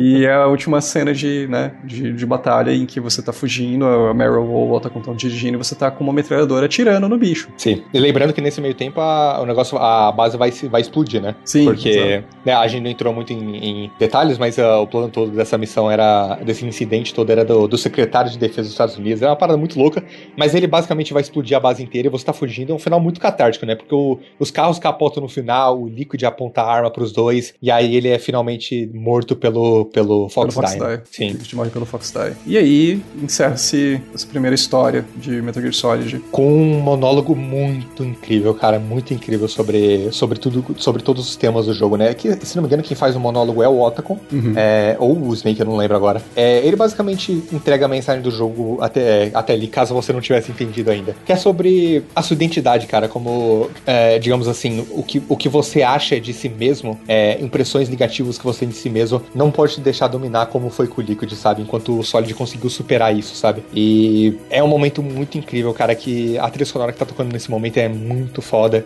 O Kojima bota mais uma vez cenas reais, assim, de, de natu- natureza, assim, é muito legal, cara, é uma cena muito legal. O Snake indo embora com o Otacon ou com a Meryl. Exato. Esse é basicamente o Metal Gear Solid, o jogo que né, catapultou a carreira do, do Kojima, fez uma, uma franquia que por anos aí teve entre as mais importantes do, do, um dos jogos. Eu acho que mesmo olhando ele hoje, dá pra você entender o porquê que ele foi tão revolucionário na época. Sim. Não só por, por conta de ele ter elevado o nível de voice acting nos jogos, de nível de cutscene também, nível temático ali dentro de um jogo de PlayStation, né? De você colocar temas muito mais sérios ao mesmo Uhum. tempo que você tem um uma certa dose de humor, uma certa dose de, de piada que não faz sentido, mas Sim. tudo assim dentro de um, de um pacote que brilhantemente faz sentido, né? Sim. Como a gente já, já apontou, eu acho que era, seria muito difícil outro jogo tentar replicar essas coisas que o Metal Gear faz e se sair bem. É, é até um, um negócio meio mágico dele conseguir Sim. fazer essas coisas funcionarem tão bem e, tipo, eu sei que não é pra todo mundo, que vai ter gente que vai reclamar das cutscenes, que vai reclamar de ideias do Kojima, de não, não gostar de como ele, ele implementa uma coisa ou outra, mas acho que é inegável você olhar pra esse jogo e não ver o quão icônico ele é, o quão bem sucedido ele é nas coisas que ele, que ele se propõe a fazer e como, assim, depois dele, todo jogo que veio, principalmente nos, nos anos seguintes, até sair o Metal Gear Solid 2 e coisa e tal, ia ser comparado com ele em nível de voice acting, porque ao mesmo tempo, antes de né, falar de console mesmo, antes do Metal Gear Solid, você tinha Resident Evil que tinha voice acting terrível, É, terrível, de diálogo terrível. péssimas, um negócio muito canastrão. E o Metal Gear Solid foi o primeiro, assim, que você pega e vê que eles se levam a um nível absurdo. Sim. Até porque o, o Metal Gear Solid ele tá se levando a sério como, como narrativa, né? Então é importante ter esse, esse nível de, de escrita mais alto e nível de, de voice acting mais alto, né? Então é um jogo, cara, completamente diferente de qualquer coisa que tinha visto vindo até então, né? Uhum. E as coisas memoráveis de jogo mesmo, como as lutas do, do Sim, Psychomentes, a, a cena lá de você usar o ketchup, os diálogos de, eh, de Codex são muito bons porque você tem um cast de personagens ótimos. A gente não falou muito deles, mas Ray Campbell é memorável. Lin também, você tem que salvar o jogo com ela, é memorável. A Naomi Hunter tem uma, tem um motivo interessantíssimo pra ela estar no jogo. Ela que coloca o Vox Die no Snake e tem um motivo de vingança ali, mas ela percebe Sim, depois sim. que o Snake não é o personagem que. não é um Que ela vilão que ela pensava que, que, Sim. é, que ela criou na cabeça dela. E ela passa uma mensagem pro Snake dele viver o resto da vida dele no maior potencial que ele puder, né? Tipo, aproveitar realmente a vida dele, mesmo tendo o Fox Die no sangue. É um final muito esperançoso, cara. O final de, Uhum. de Metal Gear no geral é sempre muito esperançoso. E esse do primeiro, especialmente, cara. É muito legal, muito legal. Sim, e, enfim, a criatividade que esse jogo tem, a forma como ele, ele coloca o Snake como um personagem extremamente icônico e memorável dentro da indústria de jogos. Cara, é um jogo especial, né? principalmente Sim. pra época em que ele saiu. Não é à toa que ele é um dos grandes ícones do PlayStation 1, um jogo favorito de muita gente da- dessa época. Cara, eu fico muito feliz que esse jogo foi bem sucedido, surpreendeu Uhum. o próprio Kojima pra que ele pudesse fazer o Metal Gear Solid 2 e colocar, tipo, mais ideias doidas ainda. Sim. Acho que o Metal Gear Solid 2, tipo, supera supera o Metal Gear Solid 1 assim, tipo, num Facilmente. negócio absurdo. Sim, de- sim. Né? Porque daí o Kojima ainda, ainda tinha mais orçamento, mais liberdade e fez um negócio que é masterpiece mesmo, Aham, né? total. Eu acho que o Metal Gear Solid 1 ele é uma masterpiece, tem defeitos, sim, principalmente Sim. por conta de hardware da época de Aham. ambição, mas é um jogo revolucionário e é inegável isso. Ele tá dentro do, do mesmo barco de um Ocarina of Time, pra época dele. É, e assim, lembrando que pra mim, pelo menos assim, pelo menos o, o Metal Gear Solid 1, ele tá nem, nem no top 3 da franquia, sabe? Pra mim é. também não. E é um puta jogo. E aí, é um puta jogo incrível, é, exato. É um jogo assim que na época que eu joguei, pra mim ele era um 10 10 por conta de contexto Sim. da época. Hoje provavelmente não condiz com, com a realidade, porque a gente tem que olhar em contexto de como as coisas evoluíram e como é jogar ele hoje em dia. Aham. Exige uma certa adaptação pro controle, você não consegue mirar e atirar em primeira pessoa. Sim, sim. São coisas de qualidade de vida que foram melhoradas nos jogos seguintes, mas não tira o mérito dele de forma alguma. Sim, total. E, Carlos, uma palavrinha especial: remake. Cara, eu já deixei claro que o remake do Twin Snakes, né, pro GameCube não é um remake que eu acho bom, Uhum. porque ele cai naquele problema que a gente falou. Ele pega mecânicas do Metal Gear Solid 2, joga em cima do Metal Gear- Solid 1 e não adapta, e ainda tem besteiras de fazer cenas ridículas, assim, tipo, perde totalmente o espírito. Exato, é. sabe essa cena que a gente acabou de falar do, do Snake indo embora e o, o monólogo foda no fundo, falando a mensagem do jogo? No Twin Snakes, cara, assim, pode parecer absurdo que eu vou falar, quem nunca viu a cena, mas no remake, o Snake tá descendo meio que a montanha, assim, de, de gelo com o Otacon. O Otacon começa a rolar no chão, ele meio que tropeça e começa a rolar a montanha abaixo, enquanto o monólogo com a mensagem do jogo tá sendo falado no fundo, cara. E ele, tipo, ele rolando, tipo um filme de comédia, sabe? De, tipo, de pancada, assim. Ele, ele sai rolando, cara, é patético. É exatamente, eu acho que esse jogo faz exatamente o. cai no defeito que eu falei mais cedo. De que ele tenta pegar uma coisa séria, ao mesmo tempo que ele tenta misturar com um negócio de filme de ação, com piadas toscas e, tipo, não, não encaixa. É diferente da- do espírito que o Metal Gear Solid do Kojima Sim, consegue fazer. É, eu, eu, eu já ouvi falar que esse. Ó, que o Twin Snakes é basicamente o Snake contando a história do Metal Gear Solid 1 bêbado num bar, sabe? Sim, exatamente isso. então, assim, eu desconsidero completamente esse jogo. Eu acho que ele não é um jogo bom.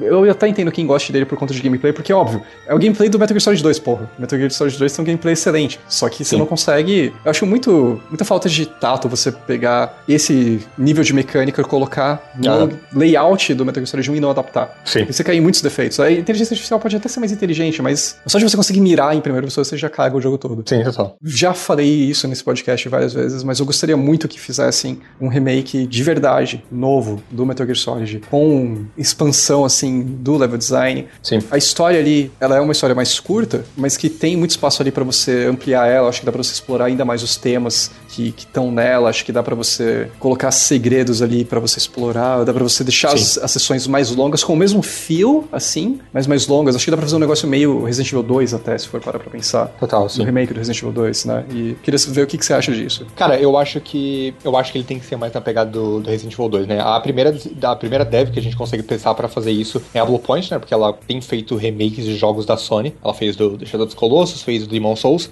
E a, esses, dois, esses dois remakes, eles são basicamente o mesmo jogo. Eles são exatamente o mesmo jogo. É claro que tem melhorias da, na qualidade de vida, esse tipo de coisa e tal. Mas eles, eles escolhem ser fiel 100% ao jogo, mantendo inclusive defeitos do original. É uma escolha deles, você pode não gostar, mas é uma escolha deles de ser totalmente respeitoso ao material original. Porém, eu acho que se eles fossem fazer um remake de Metal Gear Solid, eu acho que eles têm que deixar isso de lado e mexer realmente no jogo. É, eu não sei se eles são totalmente competentes pra mexer em termos de level design, mas eu, eu, eu estou disposto a, a, a- dar uma chance pra eles, sabe, cara? É, ter a curiosidade de, de ver como eles fariam. Porque é um jogo que realmente precisa ser mexido, sabe? A gente disse que, que o, o- esse backtracking no, no, no, no final do segundo disco não é muito legal também, então eles precisam mexer nisso. Eu acho que, embora o level design da primeira, da primeira metade do jogo, no primeiro CD, seja acertado, eu acho que hoje em dia ele precisa ser revitalizado pra, pra deixar o jogo mais interessante. E eu não acho que é simplesmente fazer que nem cair no mesmo erro do Twin Snakes, que é botar um gameplay mais interessante. Hoje em dia seria basicamente o mesmo gameplay do Metal Gear Solid 5 e manter o resto do jogo, o esqueleto do jogo, a mesma coisa. Então acho que eles precisam mexer mesmo, cara. Como seria o jogo? Com certeza. E, assim, é uma tarefa árdua, Uhum. Que acho que vai dar um, um baita trabalho para quem for fazer isso. Mas é um jogo que acho que merece um remake, tanto merece. quanto o próprio Resident Evil 2 merecia. Sim, sim. Uhum. E desses jogos de 98, praticamente os principais aí tem formas de você jogar eles hoje em dia que são mais acessíveis. Sim. O Ocarina of Time teve um remake, Resident Evil 2 teve remake, Green Fandango foi remasterizado, Half-Life você não precisa nem se preocupar, que é um jogo de PC. Tem mod, né? Jogar. Tem mod. São todos jogos que dá pra você modernizá-los e manter uma experiência muito bacana hoje em dia. O Metal Gear Solid não necessariamente. Sim. Se você for jogar Metal Gear Solid hoje, é uma experiência de 98, né? Sim, exatamente. Então acho que beneficiaria muito ter um, um, remake dele, porque tem muito pano ali pra, pra manga, né, cara? Tem muita coisa que dá pra você fazer pra, pra melhorar, pra expandir o universo dele. Uhum. Pra, agora, como você já tem a franquia completa, acho que dá pra você pegar coisas ali pra inserir que, que fazem referência aos jogos mais novos, ou, né, ou pega mais referência a coisas que acontecem no Metal Gear Solid 3, por exemplo. Sim, sim. Acho que né, dá, dá pra você fazer muita coisa. O esqueleto ali da história dá pra você manter. Uhum. Mas em termos de level design, de gameplay, de doideiras de mecânica que você consegue fazer, acho que dá pra ir muito além. Dá pra ir além, bastante. Acho que por hoje é isso. Por hoje é isso. Falamos bastante sobre Metal Gear Solid. É, vocês perceberam que a gente não, não quis se aprofundar muito na história. Claro que a gente passou partido por uma porrada de coisa importante. Mas a gente queria dar uma ideia geral do jogo e até porque a gente acha que comentar sobre como o jogo funciona mesclando a narrativa e as mecânicas, como a gente citou que o Kojima faz muito bem, é mais interessante do que só ficar contando a história, né? Até porque se você quiser ler a história do jogo, porra, pega a Wikipedia e dá uma lida, sabe? De como funciona, como é exatamente a história do jogo. Mas é. Eu, eu gostei. Gostei de como ficou. A gente falou bastante sobre coisas que a gente tinha pra, pra discorrer sobre o jogo. E pra, pra um começo de uma, de, uma, de uma série de podcasts que a gente quer fazer sobre Metal Gear, a gente falou exatamente o que a gente queria. Sim, com certeza. Com tudo isso dito, vamos pro bloco final.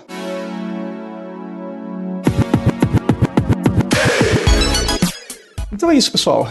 É, espero que vocês tenham gostado desse episódio. Espero que vocês tenham se interessado por Metal Gear. Se você já jogou ele e não lembrava muita coisa, espero que tenha te dado um gostinho aí de nostalgia, relembrando certas passagens do jogo, relembrando por que, que ele é tão revolucionário, por que, que é um jogo icônico, por que, que a gente tá tão feliz que ele exista e tenha desencadeado uma série de jogos que a gente é simplesmente fissurado. Se você não jogou ele ainda e ouviu esse episódio até o final, espero que você tenha a oportunidade de jogar ele um dia ou assista o gameplay dele em algum canal, coisa do tipo, só para você conhecer.